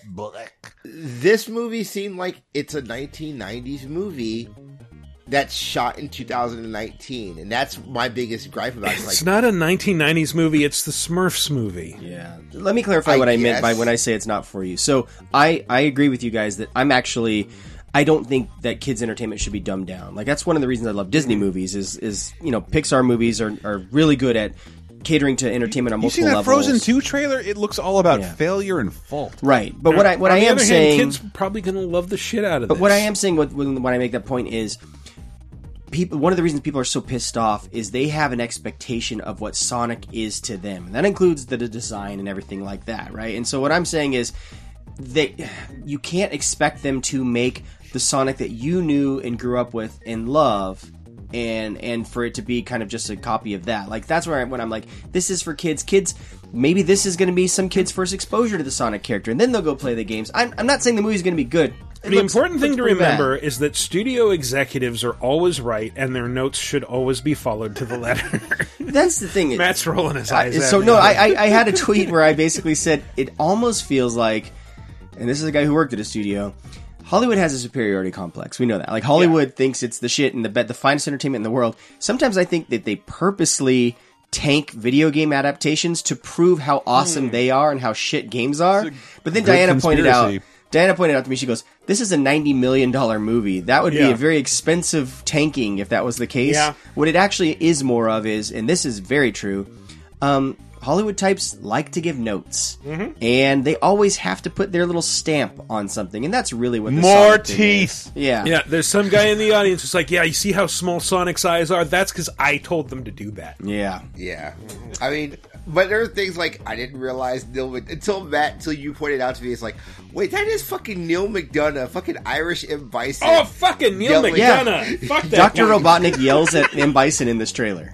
You get to see that. Wow. What kind of Well, they just weird- gave Michael an aneurysm. Like, Yeah. like this is I. I, I still have just uh, trauma from that friggin' movie, and he's not even Irish. He's not even Irish. He's American. Why was he doing an Irish accent to be M Bison, who was raised in Thailand? Cause I'm from Shadaloo, see. Yeah, I'm, That's no, how we do things. Arshashar in Thailand. his parents died before he was born, and he grew up on the mean streets of Thailand, so he has an Irish accent. Why don't you be quiet about your opinions and take these bison bucks? Yeah, why don't you shove Yes, up your sir. arse, Michael? All right, I will. I'll shove it up my arse. All right, hand it to me. I'll shove it up there. you have Crush Forty. You have all these like iconic, like rock, rock songs for Sonic that would have worked really well Oh. for this. Super Sonic go- racing. Come on, sing with And me. you go, you go with Gangsters, Gangsters Paradise. No. Paradise, Which which, is by the way Beansters was Paradise from a, a movie about a school. As Weird Al pointed out, no, they went with a parody of Amish Paradise, as we all know. That's what that track. I can't not was. think about it. Well, even Ezekiel thinks that's my mind. Didn't didn't I read that like it's being it was rewritten as Speedster's Paradise for this? Shut or was that just somebody up. making a joke? I actually don't know now. No, no, I- like, nothing's the whole real. trailer. I didn't know what version they were going to play until like they actually play the lyrics. It takes them like a, a minute and forty seconds. Yeah. Um, and my my big hot take about the movie uh, doesn't involve Sonic at all. Even though I think Sonic's design is stupid and dumb, and just like Matt said, Hollywood thinking it knows better. Like people want to see realism. We need to see his fur and teeth, and his eyes need to look real. And like There is nobody in the history of focus groups who have ever asked for that. This is all wrong. Mm-hmm. It looks bad. It looks very bad. Just imagine those teeth chewing on the lip of a human princess as she kisses him awake. But I, I'm not saying it can't be an enjoyable movie. But like I'm telling you, after someone, I, I like I don't think I'm speaking uh, from a minority here. I just saw Endgame. Did any of you see Endgame? Yeah. Yes. Yeah. So go and look at Sonic's trailer again. The whole movie is like on a road with trees. It, like it's like this is what's left to compete with Disney at this point. It, it- it's super. This is the low budget version of movies we're going to get from here on out. Bad, bad adaptations. Universe setup. I thought you were going to point out what Dan Amrich pointed out on Twitter, which was Endgame proves that if you treat the source material with respect and treat the fans with respect, you can come up Mhm. with a truly special movie. And then I'm like, "Did you see the Sonic trailer?" He's like, "Yeah, you got me on that one." That's But but like but seriously, look at it. This looks like Atlanta the movie with a, a CG hedgehog in it, Yeah. which is like Sonic's giving you a variety of environments you can put him into. Uh, this looks really done, really bad and super low budget. Seriously, go look at that trailer again. I'm not kidding. Like it's all shot on an Atlanta highway. but it's ninety million dollar budget. It's still not the worst Sonic thing ever created. Uh, that is Sonic Underground. Hmm. Um, and Is that worse than the 2006 The cartoon, game? Yes, yes, the cartoon. That's the, still the worst Sonic thing ever created. And you know what? This could be funny. So the thing is, everybody Right. like everybody hates the design and hates how it looks. And this was the same thing people made about Sonic Boom. And I'm on another podcast standing for Sonic Boom. Sonic Boom is fucking great. The show. What podcast, not the Travis? game. Not the game. Just on podcasts in general. Uh, Motherfucker, you won't even plug me even when I give you the opportunity. No, Sonic Sonic Boom the series is great.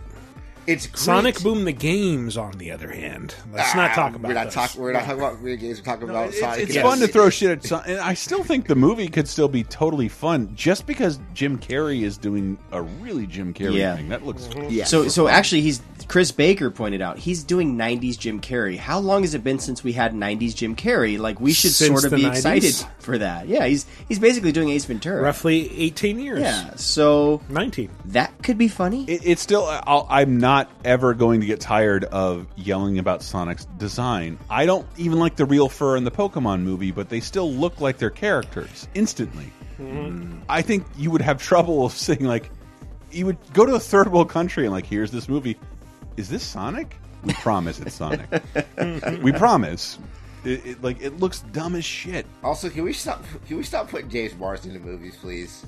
No, I don't know who posted that picture of him. Like his last three movies are him driving a CG character somewhere mm-hmm. in a kids movie. Well, that's what whether it be Hop. Someone pointed out that like Sonic can survive anything, and it's like yeah, but James Marsden survived Hop, so he's fine. His And career yet he's is he's he's living dangerously. He's going back to that uh, that terrible well. He survived Westworld or not. I don't know. I don't recommend watching that show anymore. Well, yeah. I mean, Um, I don't know. All I'm saying is, I don't know if I will pay to see the Sonic movie in theaters, but I know things I don't have to pay for. Sure. Uh, the free PS Plus games for May, as well as the Xbox games with gold, were announced. So on the Sony side, you are going to get. You like that transition? Because I've never seen more complaints than this week's Xbox, this month's Xbox. Oh man. Okay, so on the PS4 side, we get some good ones. We get uh, Overcooked. One of the best games ever, best couch cop co-op Oh. game ever. Do not try and play it online. It is a crucible for relationships, though. Like, if you want to Mm-hmm. find out if you and a girl, sh- or if you and a significant other will actually last, play Overcooked together because that will test your relationship. But I mean, like, it's we had to renegotiate how we talk to one another to play Overcooked well. Yes. So we we like ended up learning to communicate better because this game's great. I love Overcooked. It's great. It's great. Um, the other one is What Remains of Edith Finch. Yes. Another really good game. so- Extremely good. So both worth it. On the Xbox side, uh, so we get Marooners. I don't know what that is. Neither do I. Explain it. We get the Golf Club 2019. What's golf? Uh, yeah. Um, we get EDF, Earth Defense Force. A In- 10 out of 10 in Antista's heart. Insect Armageddon. That was the it's no the quote. golf club this year. and Comic Jumper. Here's the thing. Oh, comic jumper. Oh man. Here's the thing, though. On the Game Pass side, Mm-hmm. we do get some really good games. We get Wolfenstein 2: The New Colossus, Wargroove, Ah. For the King, Surviving Mars, Tacoma, Black Desert, The, Surge, and Lego Batman 3. I didn't even know Wargroove was on Xbox. Yes, Damn. yes. So Xbox, I just think of it as a Get a Switch Game title. Pass. Game Pass. Buy an Xbox Yes. and get Yes. a Game Pass. It's a This really is how good the world should value. work. I can't I can't stress that enough. Yeah, so lots of good games coming for. I think if you do the preview of Game Pass, they have like that thing. It's like a buck for the first three months or something like that. I, So I remember Comic Jumper as being the game where people were like, "What the fuck is this?"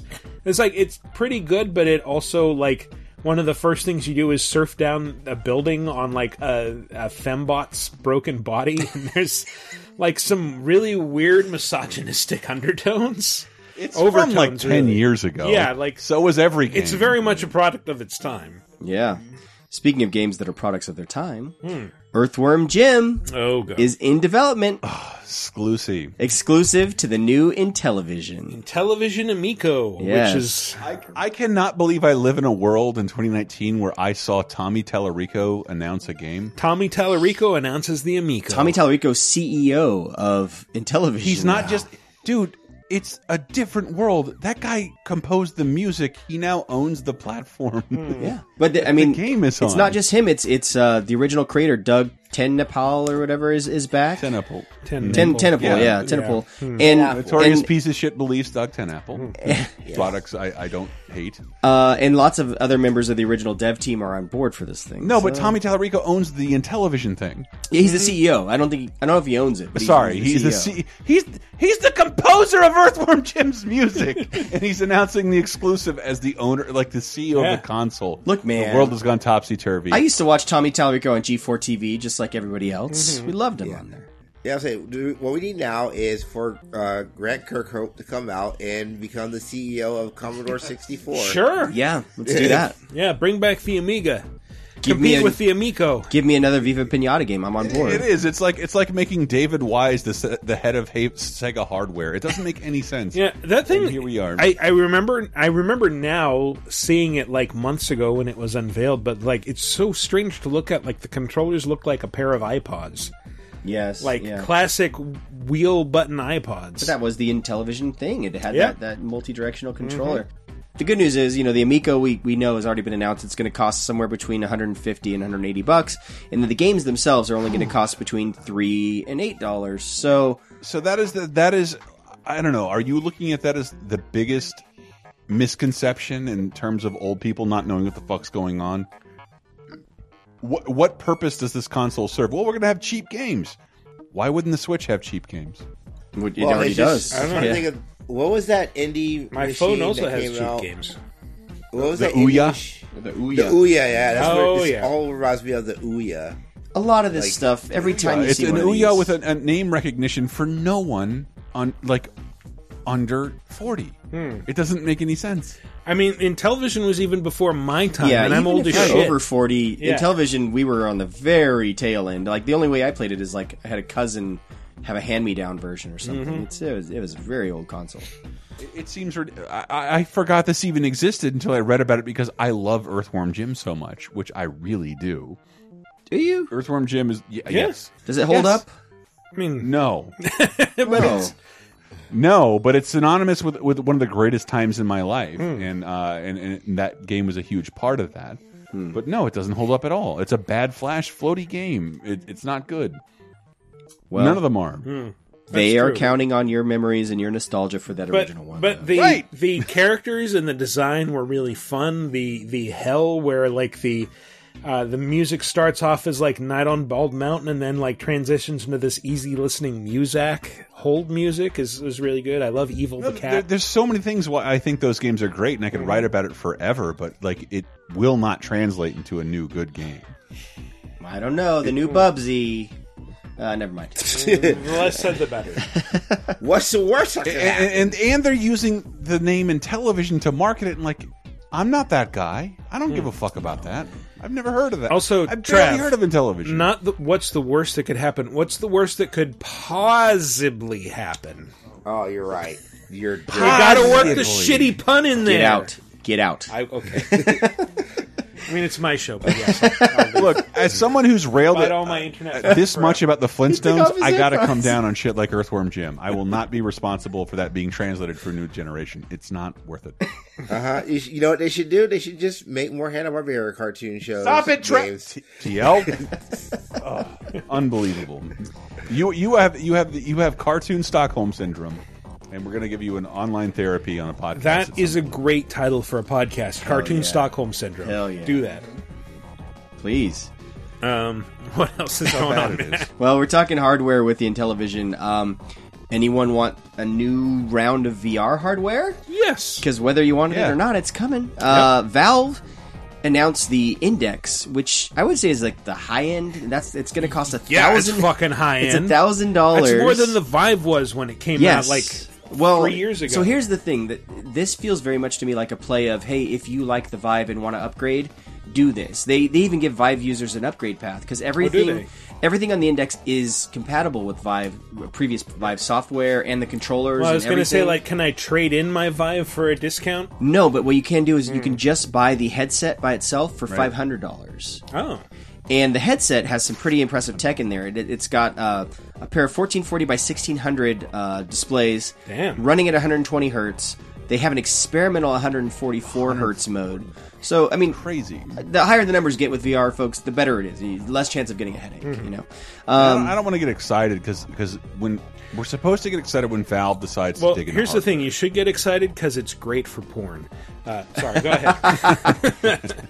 and, and and Steam has a ton of that on there. It has built-in headphones that are off the ear, which is they're they're saying they can do more of like a soundstage VR thing with with the surround. Within it's not Hmm. Mm-hmm. I don't know what they're talking about, but but it, it is nice. Like if you have a PSVR, like those headphones get all over the place, and it's really difficult to set. It's it's it's a pain in the ass. I hate it. I think it would also help. One of the problems with VR I have is you're so isolated once you get the, the thing over your eyes, and if you have anything in hmm. your ears. So having off ear sound things would be great because then, like you know, if, if Michael comes into the room and says something to mm-hmm. you, it's like, oh, I, I can hear someone talking to me. Happens to I me all the love time. imagining you guys married. I just thought of that as I said that. It really makes me happy. Uh, so, and then the other thing, uh, the controllers have some really impressive tech. So they each controller features 87 different sensors for detecting your finger and hand position, uh, and your movement speed and all that stuff. So this is like the high end. Now on the other side of things, Oculus, we'd already talked about. You know, we have the Rift S and the Quest. We got more details. So those are both coming May 21st, and they both cost four hundred dollars. And so Yeah. that's like you know step Which to choose? yeah, and so you know the Quest is the wireless one, which the tech's not as impressive, but uh, it, you don't have to have any any other anything with it. You just it's it's kind of like a mobile VR plus, you know. And then there's the the Rift S, which is replacing the traditional Rift, and that's the one that does have the Rift controllers and all that stuff, and is a little bit higher end. So, I, I mean, that to me is the more ma- It's not Hmm. one mass one market connects 'cause to a it's 400 PC, the other is standalone and right, wireless. Right. Quest and- is standalone. Yeah. Uh, and then the the S connects to the PC. So still still at four hundred dollars. You're not at mass market pricing yet, but it's way better than the thousand dollar mark, right? So I, I really think the Index is that. If, because the Vive itself was, hey, if you're into the high end VR and want the best Mhm. cutting edge tech, that's what you go for. This feels like their their replacement to that. I'm I'm really curious to see reviews of the S in particular because like that that is actually what interests me the most is the just the wireless VR like go anywhere in the house it's like the oh, that's the Quest. The Quest. the Quest Yeah, the S is the one that connects to your PC. The Quest is the wireless Oh, one. okay well then that's the one I'm interested in because uh, I think they did that before and it's like well this is like holding a cell phone up to your eyes Yeah, and that's the one that doesn't have any of the motion sensor things you install in your room. It's just all built into the headset. Yes. and actually the S has the same tech, so Mhm. they call it like inside out uh, motion Yeah. sensing. which is the way it should be because those things are frankly a pain to set up and stay within range of yes, yeah. I mean, even my PSVR, like right, I'm standing in front of the camera. Mhm. Well, we're going to decide your Beat Saber uh, sword is a noodle. Because okay we, we, we can't see this. Why? Where else should I be?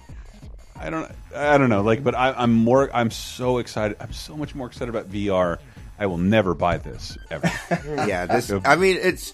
I it, we're in a weird space because we're. I mean, we're a year away from new consoles, right? So like, this was all this new VR integration. I. as soon as something becomes packed in with VR, that's when we're completely. That's when the that's when that's when the market that's when the flood, flood's gonna like the floodgates are gonna bust open. Like the PS5 comes with the PSVR 2.0, oh, whatever whatever they're gonna call it, like packed in. Regardless of the price point, I think that's what's gonna be like. Oh well, then that's going to be the opening floodgates for all I, of this. I can't imagine that'll actually happen. That'll that would be like Xbox including It the worked Kinect for with Kinect. Xbox One. no, no, but I, really I imagine didn't. there will be a bundle because people, as long as people know what it is. And and here's my weird hot take from the week. I bought my PSVR for two hundred dollars, uh, with two uh, two move controllers and a camera and Skyrim for two hundred dollars. I'm sure it was on sale, but at, at a Target. Uh, I went to try and buy my I- like my friend Aaron has always loved it, who you may have heard on, on a podcast. Uh, and I tried to buy him one this week, and it was the only thing I've seen that's gone up in retail value.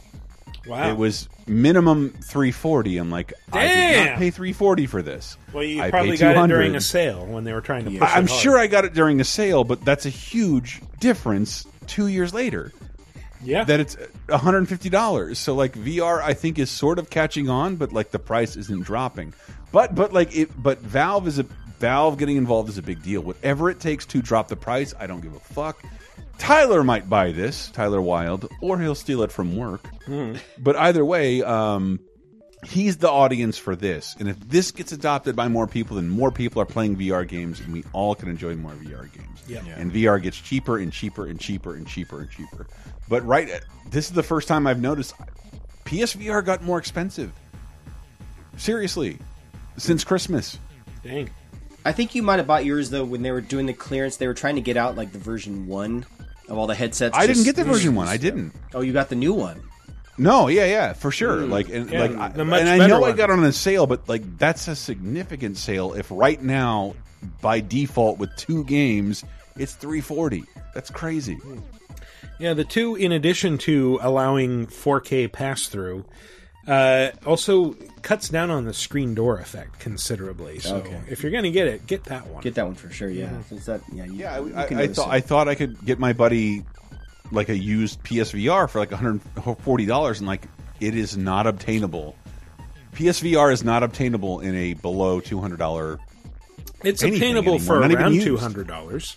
Not even used.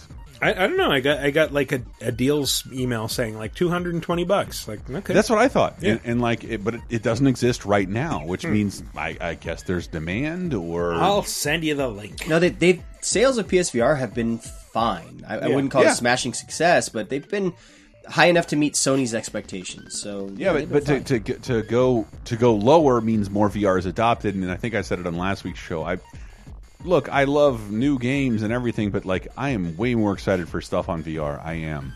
Hmm. It, it, it's much more fun. Yeah, it's definitely improving. Even Labo VR.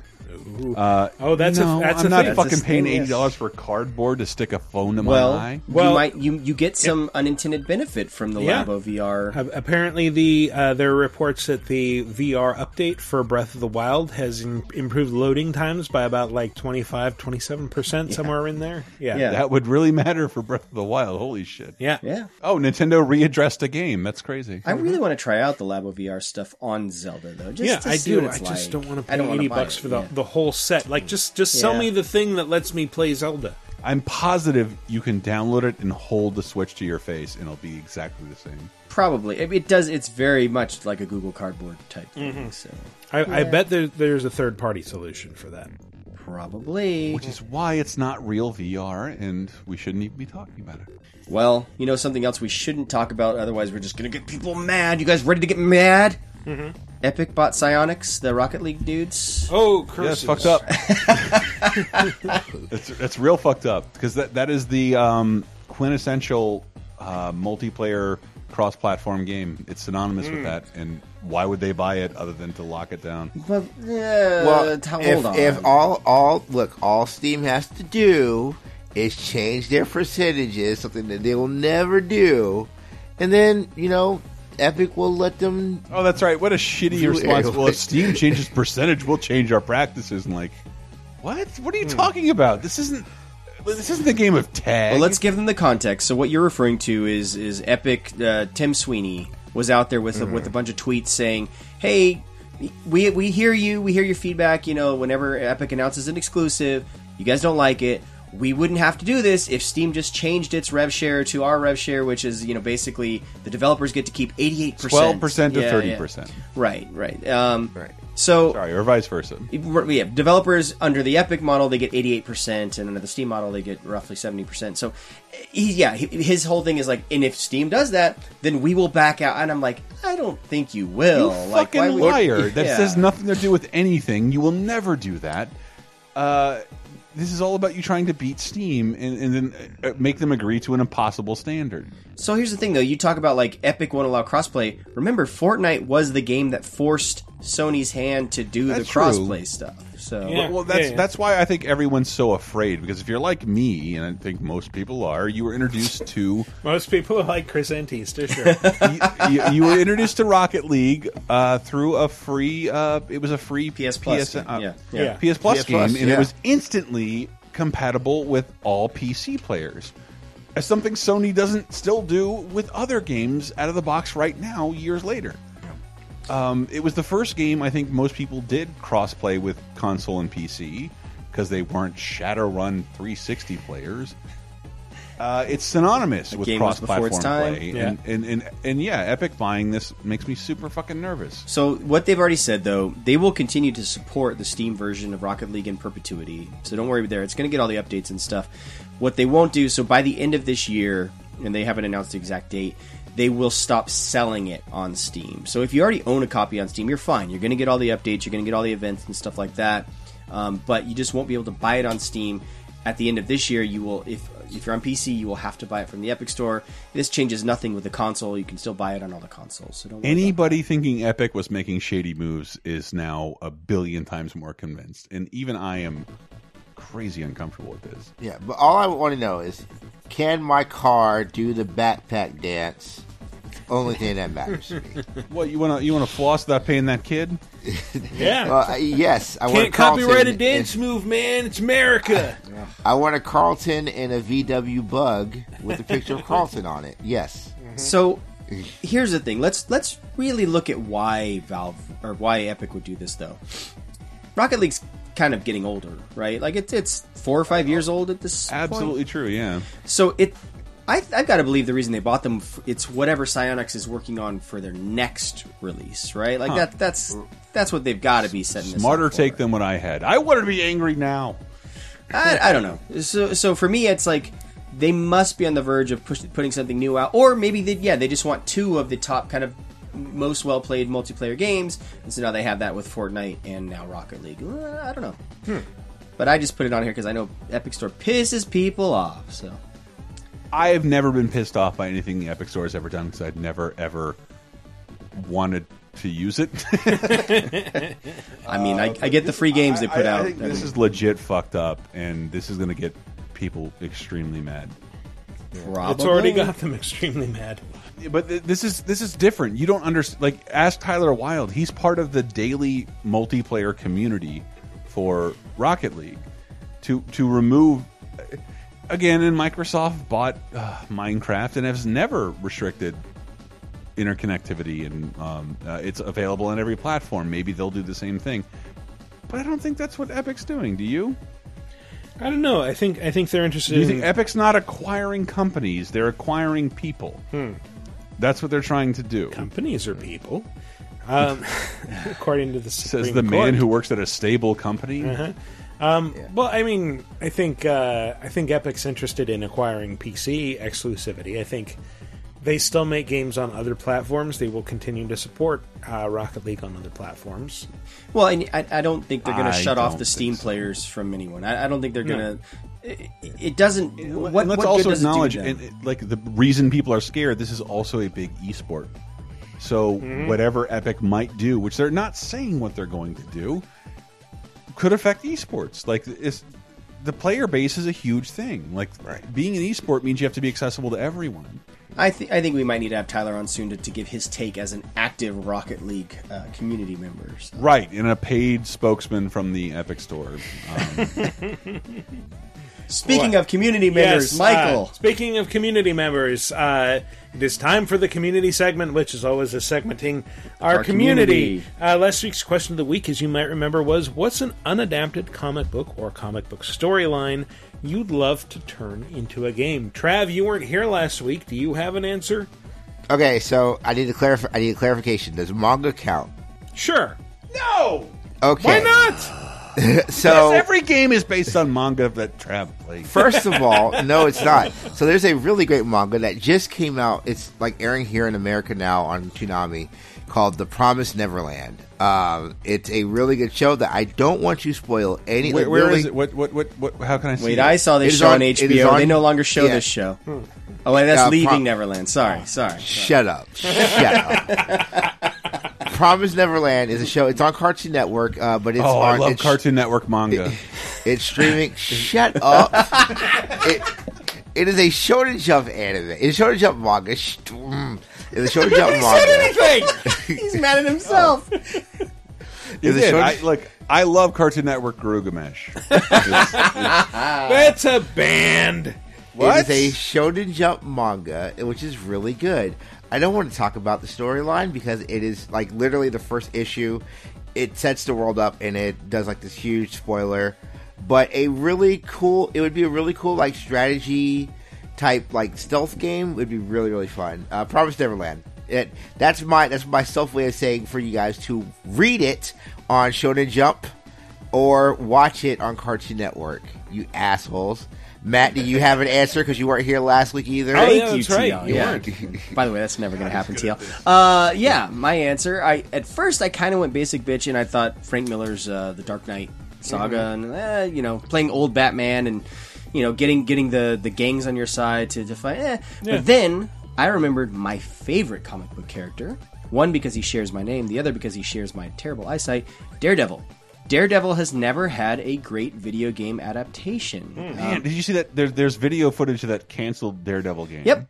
And so I've always thought it would be cool to Oh, have a game so that fun. lets you see, quote unquote, the way Daredevil does and, fi- and Mm-hmm. plays around with kind of his, I guess, sonar, for lack of a better, Yeah. better term. So something something that could could do that in a cool way, but combined with a little Ace Ventura Telltale style sections where he is lawyering because Matt Murdock is also Mhm. a lawyer by day, Daredevil by And night. If you haven't read my my fucking Tumblr version of Daredevil when he talks through his butt, Yeah, no, that sure missed that one. that's an Ace Ventura reference. Yes. You fucked up. Pardon me, I'd like to ask you a few questions. Wait, did you mean to say Ace Attorney and you said Ace Ventura? Did I say Ace Ventura? You did. Yes, you Jesus did. Christ. How does that feel? I'm just sitting with my head on the. I just have my forehead on the mic. it's just.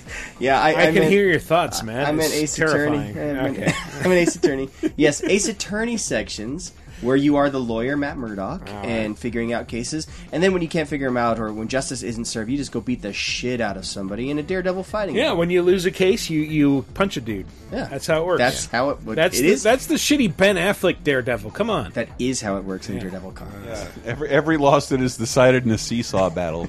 I was gonna say, can you can you open up the game uh, dancing in the park with Elektra? Like, then yes, I would be there for that game.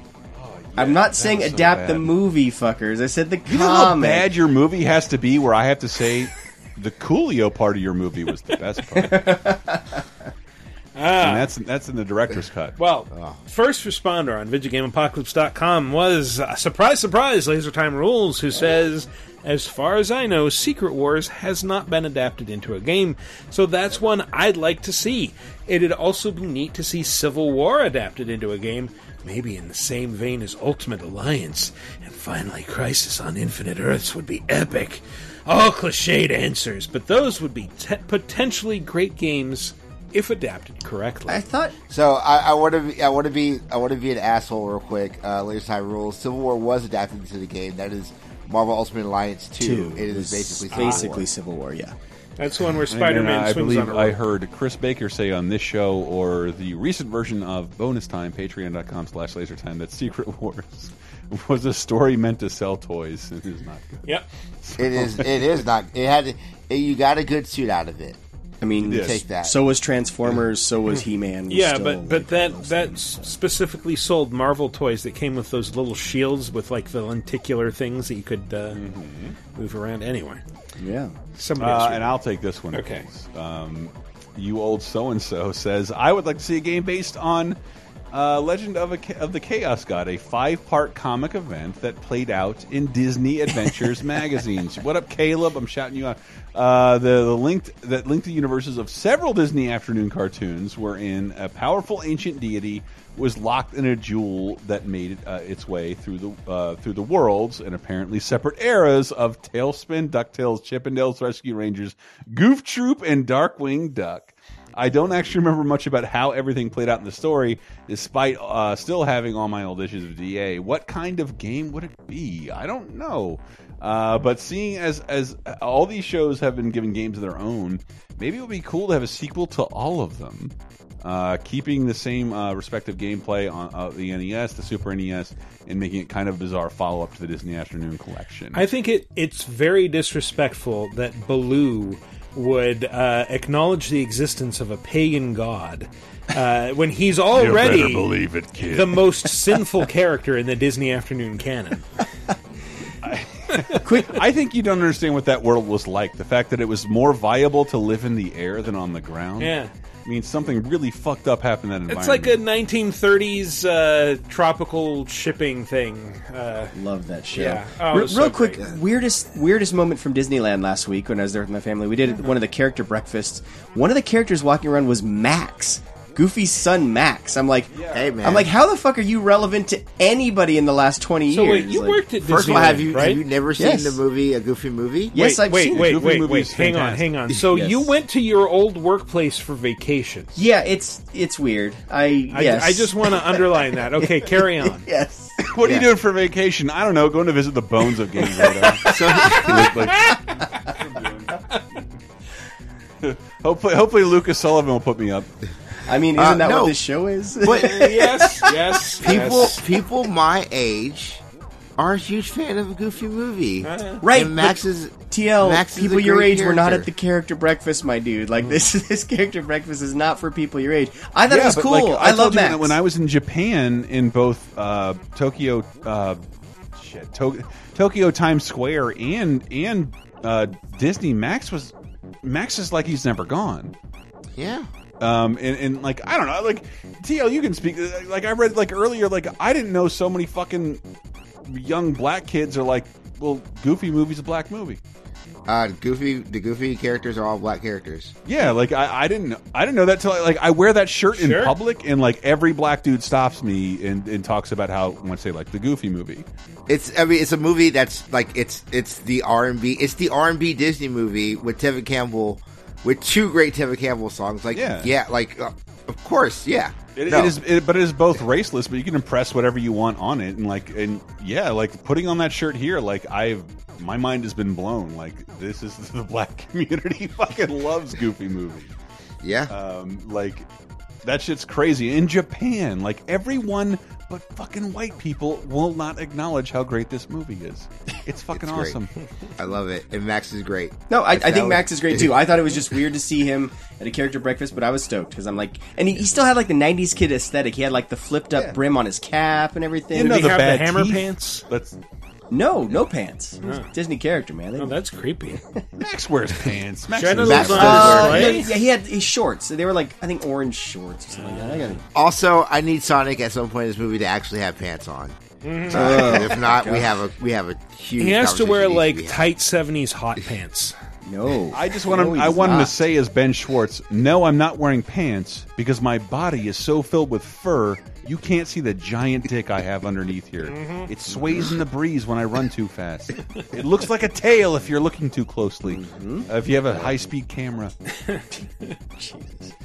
Okay, uh, from Twitter, at Peak37PT says, I'd love a version of Forever Evil where you have to, Mega Man style, choose from a group of villains to take on the crime syndicate. Runner up, Blackest Night, zombie fighting action, and you can harness all spectrums of light and level them. Yeah, I mean that'd be fun. Hmm. A good. I would. I'm here for a good Green Lantern game. And I'm just saying that uh, uh, old so and so's comment. the entire Disney afternoon is based on comics and has been resurrected the last few years in comics, and it technically served better than comics than cartoons uh, over time. So That, oh, over time, yes. 'cause that new cartoon is really damn good. It's really good. But li- like the the Rescue Rangers in um, um, TaleSpin comics, they're really fucking good too. Uh, Sloppy Midkiff says, "I want to see an action platformer based on Mega Man Sonic crossover from Archie Comics." Uh, Sonic and Mega Man have uh, it, it can each have a separate campaign that suits their style, culminating in a final tandem campaign uh, where the, the duo assaults the Skull Eggs. Why do they get? Why do you got? Why do they have to assault the Sonic area? I'm a Mega Man fan. I, I imagine like Robotnik and Dr. Wily would get along really well up to a point, and that point is like Dr. Wily saying like, "Well, I just built robots," and Robotnik is like, "Well, I I turn organic beings into robots," and Wily's like, "But that seems unreliable. Why would you do that?" Why would you enslave small birds from unheard of arcade games When you can Just enslave put a rabbit everybody. in there. Can I can I just read this because like it came up on my feed? It's pulled up on my phone right now. I guess I can't from- stop you. tweet from Archie Comics. Archie Comics said uh, this month, last month, uh, your parents are getting older. Your friends are, are married and having kids. The neighborhood you grew up in is unfamiliar to you. You see a stranger's face when you look in the mirror. Buy an Archie Comics digest and read classic stories on the go. Jesus. And, and Valiant Comics responded with, Archie, are you okay? It sounds like a fucking nihilist Arby's post. Jesus Christ. okay, so you thought this sound nihilist. This is this is apparently real. Archie Comics uh, responded with, "Yeah, just trying to do a funny tweet to boost engagement and bring attention to our brand so that people spend their money on our products after developing an attachment to the account through our use of relatable messaging." Like, Damn. Jesus, Damn. Somebody, Just lay it somebody, all out there. somebody Yeah. swat the fucking razor away from Archie's wrist. like, I he's feel not like having a I, I good had time. to grow new middle fingers to react to that. Two isn't enough. I gotta appreciate the honesty. That's Yeah. Yeah. because everyone knows, listening to this, the best thing Archie Comics has done in the last couple of years is Sonic and Mega Man. Uh, Shout out to Ian Flynn. That shit is fucking great. Incorrect. The I- best thing Archie has done in the last several years is Archie versus the Punisher. I was gonna say Afterlife for Archie. That's but- over a decade ago. Yeah. Okay, Uh, Archie versus not- Sharknado, whatever. Archie versus thing. Predator was Yeah. more recent, and it's really Was good. it? More recent than Sharknado. all of these sound like awesome I- I game didn't read that one. adaptations. By the way, Yeah, uh, I am not a twit says there are already three PlayStation games that were dir- uh, direct adaptations of JoJo's Bizarre Adventure based on Part One, Part Three, and Part Five. I would really like to see the Yakuza team tackle Battle Tendency for its over-the-top depiction of masculinity and sexuality, or a point-and-click adventure like Ghost Trick for Part Four, Diamond is Unbreakable. You get to experience the town of um, Morio and poke around many sites and landmarks with clips from Josuke and Okuyasu. It's I, me, I didn't Morio. watch. I didn't watch. I didn't watch Diamond is Un- Unbreakable. Like it's it's good. It's just it wasn't for me. Um, but yeah, I I agree. JoJo's great, and I would love more JoJo stuff. JoJo is so good, and I think like how we like how we are able to depict games now. I would love to see like a platinum JoJo game where they're just like, be nuts, like as nuts as you want to go. Here you go. Here's a brand new JoJo's game. That'd be really great. Has, I I don't know this for a fact, TL, but like, uh, have the JoJo's games been restrained? I only played it to, to get footage of a dog farting in someone's face until he died. If I, t- yes, they have been. uh, Like I can literally just show you clips. Like no, they have been. They have been restrained. Like there, there was a clip that went viral last year of like the JoJo characters melting a guy while playing Pussy Control for Prince. Like JoJo is a a great, great fucking series. Wow. Uh, at Conniption Fit says Planet Hulk would be a lot of fun. I picture it as God of War, but you're the Hulk. You could maybe even have multiplayer with the warbound like Korg. God damn. Who doesn't fav- love One of my favorite lines from Endgame, which I won't spoil, is Thanks, Thor. Thor Thor was the best thing about that movie. I'm just going to say it. Nah, it's Hulk. It's Hulk. It's Hulk, but also uh, uh, Planet Hulk is would be a great movie and a legitimately great multiplayer thing. There's a lot of gladiatorial I feel like they kind of explored Planet Hulk with uh, with Thor Ragnarok. Yeah, Yeah. That Thor is- Ragnarok is definitely like That is technically the how Marvel, the Marvel Cinematic Universe addressed Planet Hulk. Yep. Period. That's Yep. it. Yep. It's over. Yep. But as a game, like seriously, it's it's Hulk versus a bunch of other people. Like it's Mm. just not anybody you care about. So I don't know.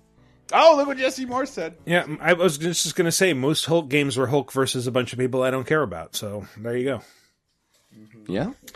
But yes, Jesse Moore says Archie versus Predator. It could be like an asymmetrical game like Friday the 13th, but incredibly goofy, ultra-violent, and colorful. One player plays as Predator while the others get to play as the Riverdale gang with character-specific abilities and weapons. You can do that in Ghost like Recon we did that on Wildlands. Cape Crisis a long time ago. The Archie Company is so fucked up.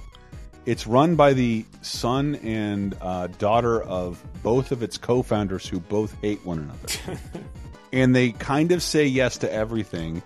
And there is something supremely fucked up about Archie versus Predator. Hmm. Hey, do you not like Reggie? We're gonna tear his head off. in Nice! of you with in the same art style you're used to seeing Archie stuff in. And like, like who approved this? Why? Do, what? Do you not care? Like, no one seems to care. At that Why company. would they? Yeah, you say that, but that's the only reason Archie's even relevant to me is No, like, I- things like Riverdale I, and all I, this I believe shit. you. Like, Riverdale is why that show is relevant. It's from subverting your expectations of what Archie is. So I, they could be right. Maybe they're They're making a bad making a bad soap opera based off Archie. Oh, would listen to it better. I, I, the first two episodes I saw, I thought they were astonishing. I thought they were so beautiful. Anyway, anyway, Reese, Reese, what up, buddy? Uh, says even though Telltale is gone, I still want an episodic Preacher game. I love Preacher. Uh, in fact, last time uh, the question of the week was, "What property would you want to see adapt adapted into a Telltale game?" I said Preacher. I'm sticking to that. Following Jesse, Tulip, and Cassidy uh, as they venture across the world to discover why God abandoned heaven was already compelling as hell in the comic. Uh, but what if there was a what if style episodic series that allowed players to significantly alter events from the comic? Letting players use Jesse's voice of God uh, to make the big decisions uh, that affect later episodes always stuck me as the perfect way to gamify the aspect of the story too. We'd also need a bonus episode where you play as Arseface. Mhm. Everybody loves see that? Arseface. There's an interview with Arseface from the show. Like, um, how you liking this? Do you like having to show up to set with a big ass? In your... the, that's mandatory. Preacher ain't preacher without Arseface. Yeah. Sorry. I mean that that kid is a lot prettier on the show than he ever was in the comics. Yeah. Yeah. Uh, Mike Miley says, I'm really torn on this because my first instinct would be to say Usagi Yojimbo. Make it a third person action game with a cartoony art style with everyone's favorite bunny Ronin. But I think something even better would be Lord Baltimore from the Baltimore series by Mike Mignola, where you play a monster hunter in a post World War I landscape where the war just petered out because of the massive epidemic in vampirism. I don't know if I'd rather if I'd rather it be a third person character action game like Bloodborne with pretty much the same visual style, or you could do an RPG either as the titular character or one you've made yourself. Those both sound awesome. I'm on board. We have no sway whatsoever over stuff like this. None. Uh, Daniel Peckham says Howard the Duck. I would love to see the first few issues of Steve Gerber's Gerber's original 1976 comic adapted into a point and click adventure game, much like the original Sam & Max or the Day of the Tentacle remaster. Only the remaster? Episode chapters could focus on Howard's run for president, battling Dr. Bong, Howard's nervous breakdown, and various team ups with Man Thing and the Defenders. Later episodes could focus on adapting the Chip Zdarsky slash Joe Quinones run from a few years back. It'd be an amazingly fun and absurd game to play, just like Maniac Mansion or Monkey Island. Yeah, all I could think of was the Zdarsky run that that would adapt very well. And by the way, Doctor Bong is a bell, not what you're thinking. Oh, fucking well, miscreants. I'm very disappointed. Yeah. I, I really hope they end up making a Howard the Duck movie in like the next phase. Like I this- mean, you can see him in theaters now. I won't tell you how because I won't spoil things because I didn't see it, but he's there. Didn't someone bring up Transmetropolitan also? That would have been. Oh, that was awesome. Yeah, oh, someone- oh, man. New question of the week. Because Days Gone is getting some divisive reviews here and there, what is a game that uh, got really bad reviews that you still love, or that everyone th- conventional wisdom says is a bad game, but you still really, really Do- do. enjoy? I have one. Oh, do you? Do it. I do because it was one of those. Um, you know, you remember how it was. Like people in house, we wanted to review first party exclusives because they Mhm. were the, the the money that Microsoft was spending and Sony were spending all this money on, and like um, uh, they might have advertising dollars behind everything. But more more the idea that they were supposed to be super high profile. Everyone's going to be talking about these games, and one of those games that didn't that failed on all those accounts was a game called Monster Madness. Oh, I remember that shit. However, it is the first game I've ever played in my life with an online horde mode. Period. Really? And uh, yeah, way before like like Gears made an, event out of the idea that it had a horde mode, but a Microsoft published game two years prior to that had a horde mode. You're fighting at a trash heap with against with multiple people against hordes of enemies. There weren't a ton of people there, and I remember having to like wait until the mode went live to review it and like this is fucking awesome and i don't know that it's still awesome now but it did in my mind it was the first uh a player versus waves like uh four players versus waves of enemies rather than like they were all remember how many shitty games there were where like we're katamari it's four people versus each other. Why? Sure. It doesn't make any sense. Like it should like here's my idea for katamari multiplayer. The king of cosmos just throwing shit at you and who can gather the most. Like there's no reason people should be battling one another face to face. They should be competing against one another. Hmm. uh, and and this did it like way early on monster madness and like i thought that shit was like the the single player sucks but this game this rules and this is the future of everything and i was totally right um, Wasn't that or- supposed to uh, be like a mode. spiritual successor to Zombies Ate My Neighbor? Yeah, yeah, yeah. It was like it was like a a monster 3D glasses bubble gun version of a you know a 1950s monsters take over your neighborhood. And um, it, it I don't remember the big part of it being that bad, but that it pioneered this one area that worked really well online. Uh, the first horde mode I remember playing Monster Madness. Well, I know for me that like the the expected answer is of course Jaws Unleashed, but to say that I like that game is kind of an overstatement. Uh, I, I I appreciate it in the same way that one appreciates The Room, where it's like this is so bad it's amazing. But no, the one I'm going to say actually is Silent Hill Downpour, which got Ooh, lambasted by critics, but I think is still one of the best open world horror games of its era, and had a lot of really interesting side quests that uh, went in interesting directions. I still remember there was one where you like find this this house and you set a record player in motion and it like ghosts appear and they act out a murder in reverse so then you like have to reverse the record and then the murder unfolds and then the ghosts fucking attack you? Or like there's a bit where there's like a school play and you have to set up all these special effects to create like okay the, there's this big uh, sheet that you have to hit to create the sound of rain and a bunch of other things and once you do it like the stage suddenly becomes a real rainy forest that's filled with monsters that you have to explore. It's so cool and everyone fucking hated it and i don't understand why. Because it wasn't as good as other silent hills sure but it's still I fun. could have said EDF, but I, I understand your plight 'cause you've always loved Silent Hill games. i have always. Uh, so I, I have one that's I. Yeah, yeah, I'm gonna go with the controversial one. Whatever. I was gonna say Power After Go Effort two, but that's not. It's whatever. Nobody's played that game. That's, that's What game? different. Um, uh, Rapper Power the Power Rapper After the 2. Rapper two. Oh, Lots yeah. of people have played. No, I didn't like that game. I love that game a lot. I love that soundtrack. I think that soundtrack's the best one of the three. No. but uh, my actual game uh, is a game that people fucking hate to the point where the next game had to change the formula completely, and that is Resident Evil 6. Hmm. I think that game is fun. I had a lot of fun playing the game with my buddy. I also don't give a shit about the story of Resident Evil, uh, so I don't like. I never got really hung up on on Wesker Jr. and all the other stuff, and I I like action games, so I think Resident Evil Six. Like I love that game. It was a really fun game. I think when I you say on it, and I people, disagree. I, I think when you say people, I think you're a little bit too much in our like gamer bubble because Mm. wasn't that Chris like the highest selling Resident Evil game ever until recently. or- Five, five, five or six, yeah. Yeah, Five so- of- But I mean, Six I mean, really people well. who are people who are like just casual game fans don't like that game either. Like, Hmm. it's not a well liked game. Well, I mean, no, it's terrible. I reviewed it and I gave it a higher score than I probably should have. Uh, but I will say, I feel like the Ada Wong campaign, which previously I think was kept locked until you'd finished the other three, but uh, after a little while after launch was unlocked for everyone, like that makes it all worthwhile. Like that is the best by far. And if you if you just play that, you will get your money's worth out of Resident Evil Six. I feel really bad because you guys are like going to bat for for your games, and you have actual reasons why you think they're really good. Mm-hmm. I cannot do the same for my game, and I think I've gotten a record on this show before. I like Star Wars Masters of Teräs Käsi. I don't know why. I don't know why.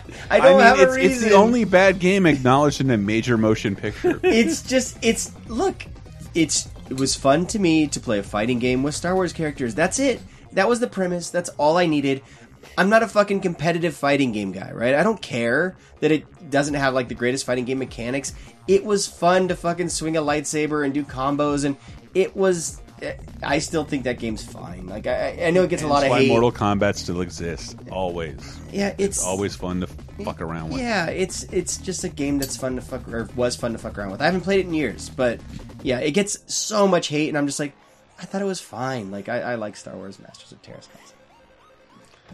I feel Oh. better having gotten that.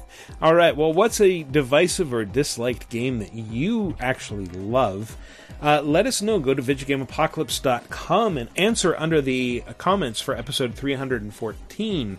Uh, alternately, you can hit us up on the official Laser Time community on Facebook. There'll be a thread there where you can answer, or uh, just tweet at us. Uh, Twitter, it's a site you can use at VG Apocalypse, and uh, we'll collect uh, some of the best answers and read them on next week's show. So that's been our show. Uh, let's go with some plugs. Trav, what have you got for us?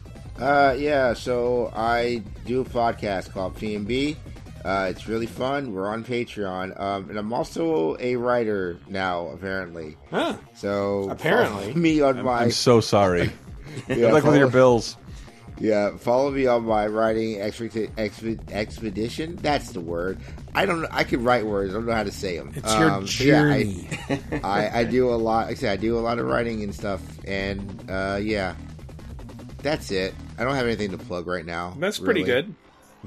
He's a wordsmith, for folks. Yes. He's a- Banging out I'm those words. tired. I've been up since three. yesterday. Yeah, and it's like 1.39 a.m. on your time right now, so let's wrap this up. Chris, what do you got? Well, different for my time because I'm wide awake. Uh, I'm just kidding. I'm exhausted. Uh, but uh, uh, Laser Time this week, uh, really fun. All about celebrity freakouts. oh, good for you, Chris. Good for you. Good for you. Oh, good. It's one of my favorite lines from that thing. Christian Bale. You want to know what Christian Bale really sounds like? You don't have much evidence other than him freaking out at a fucking lighting guy. Is it weird that he did that whole rant in his American accent? I know it's he didn't. He it's both. Is it? He goes. both. It's he, Yeah. he Mel Gibson's it. He goes back and Oh, forth yeah. a little bit. Oh, creepy. It's totally both. And like what everybody forgets is it's from Terminator Salvation, the movie we don't acknowledge to ever have existed. It was fine. It's I like that terrible. movie. It's awful. It is not. It's perfectly acceptable. There's a part where uh, Christian uh, Christian Bale and Sam Worthington have a growl off, and it's delightful. I fucking love that. That movie is movie. better than 90% of shitty Italian sci fi movies from the 80s that were shot in warehouses. This is a great barometer to judge movies on. it's the best. Yeah. But I really wish you would have pulled the clip with uh, Vince McMahon yelling at uh, Bob Costas. Oh Uh, shit! He's, he's he was the worst in interviews back then. Like you're you're not Mr. McMahon. You're actually a representative of a company. Oh, he's already doing it, and no one can Yeah. stop him. Why don't you slap a guy's notes out of his hand? yeah, you you roided out ninety year old. fucking a fucking freak. In uh, uh, 30 2010, you kind of have two episodes going up this week. All all great. Uh, celebrating the Jesus. I don't know. Like I I only worked on one of them. Celebrating But, the uh, Jesus. the the uh, I couldn't believe we talked about home movies, a show that's one of my favorite shows in the universe, in the So same breadth and segment as SpongeBob SquarePants. That those shows came out within two days of one another. It doesn't seem w- likely, but like uh, SpongeBob SquarePants turned twenty this week. Oh my God. It's one of the best things to ever happen in animation. Yeah, one of those shows is really good. Hey, whoa, whoa, The other whoa, one is whoa, SpongeBob. whoa, whoa, SquarePants. what the fuck was that? Thank you. Uh, home movies is excellent. SpongeBob is not good. Yeah, you read the room, Matt. Thank you. Fuck. Jesus Christ. I really have to go. Like, oh, man. I'm at Maddie C. Allen on Twitter if you want to get back to me with comments on that. so. Well, as always, you can hit us up on Twitter at VG Apocalypse again, or me personally at Wikiparas. That's been our show. Thanks for listening, everybody. We'll see you next week.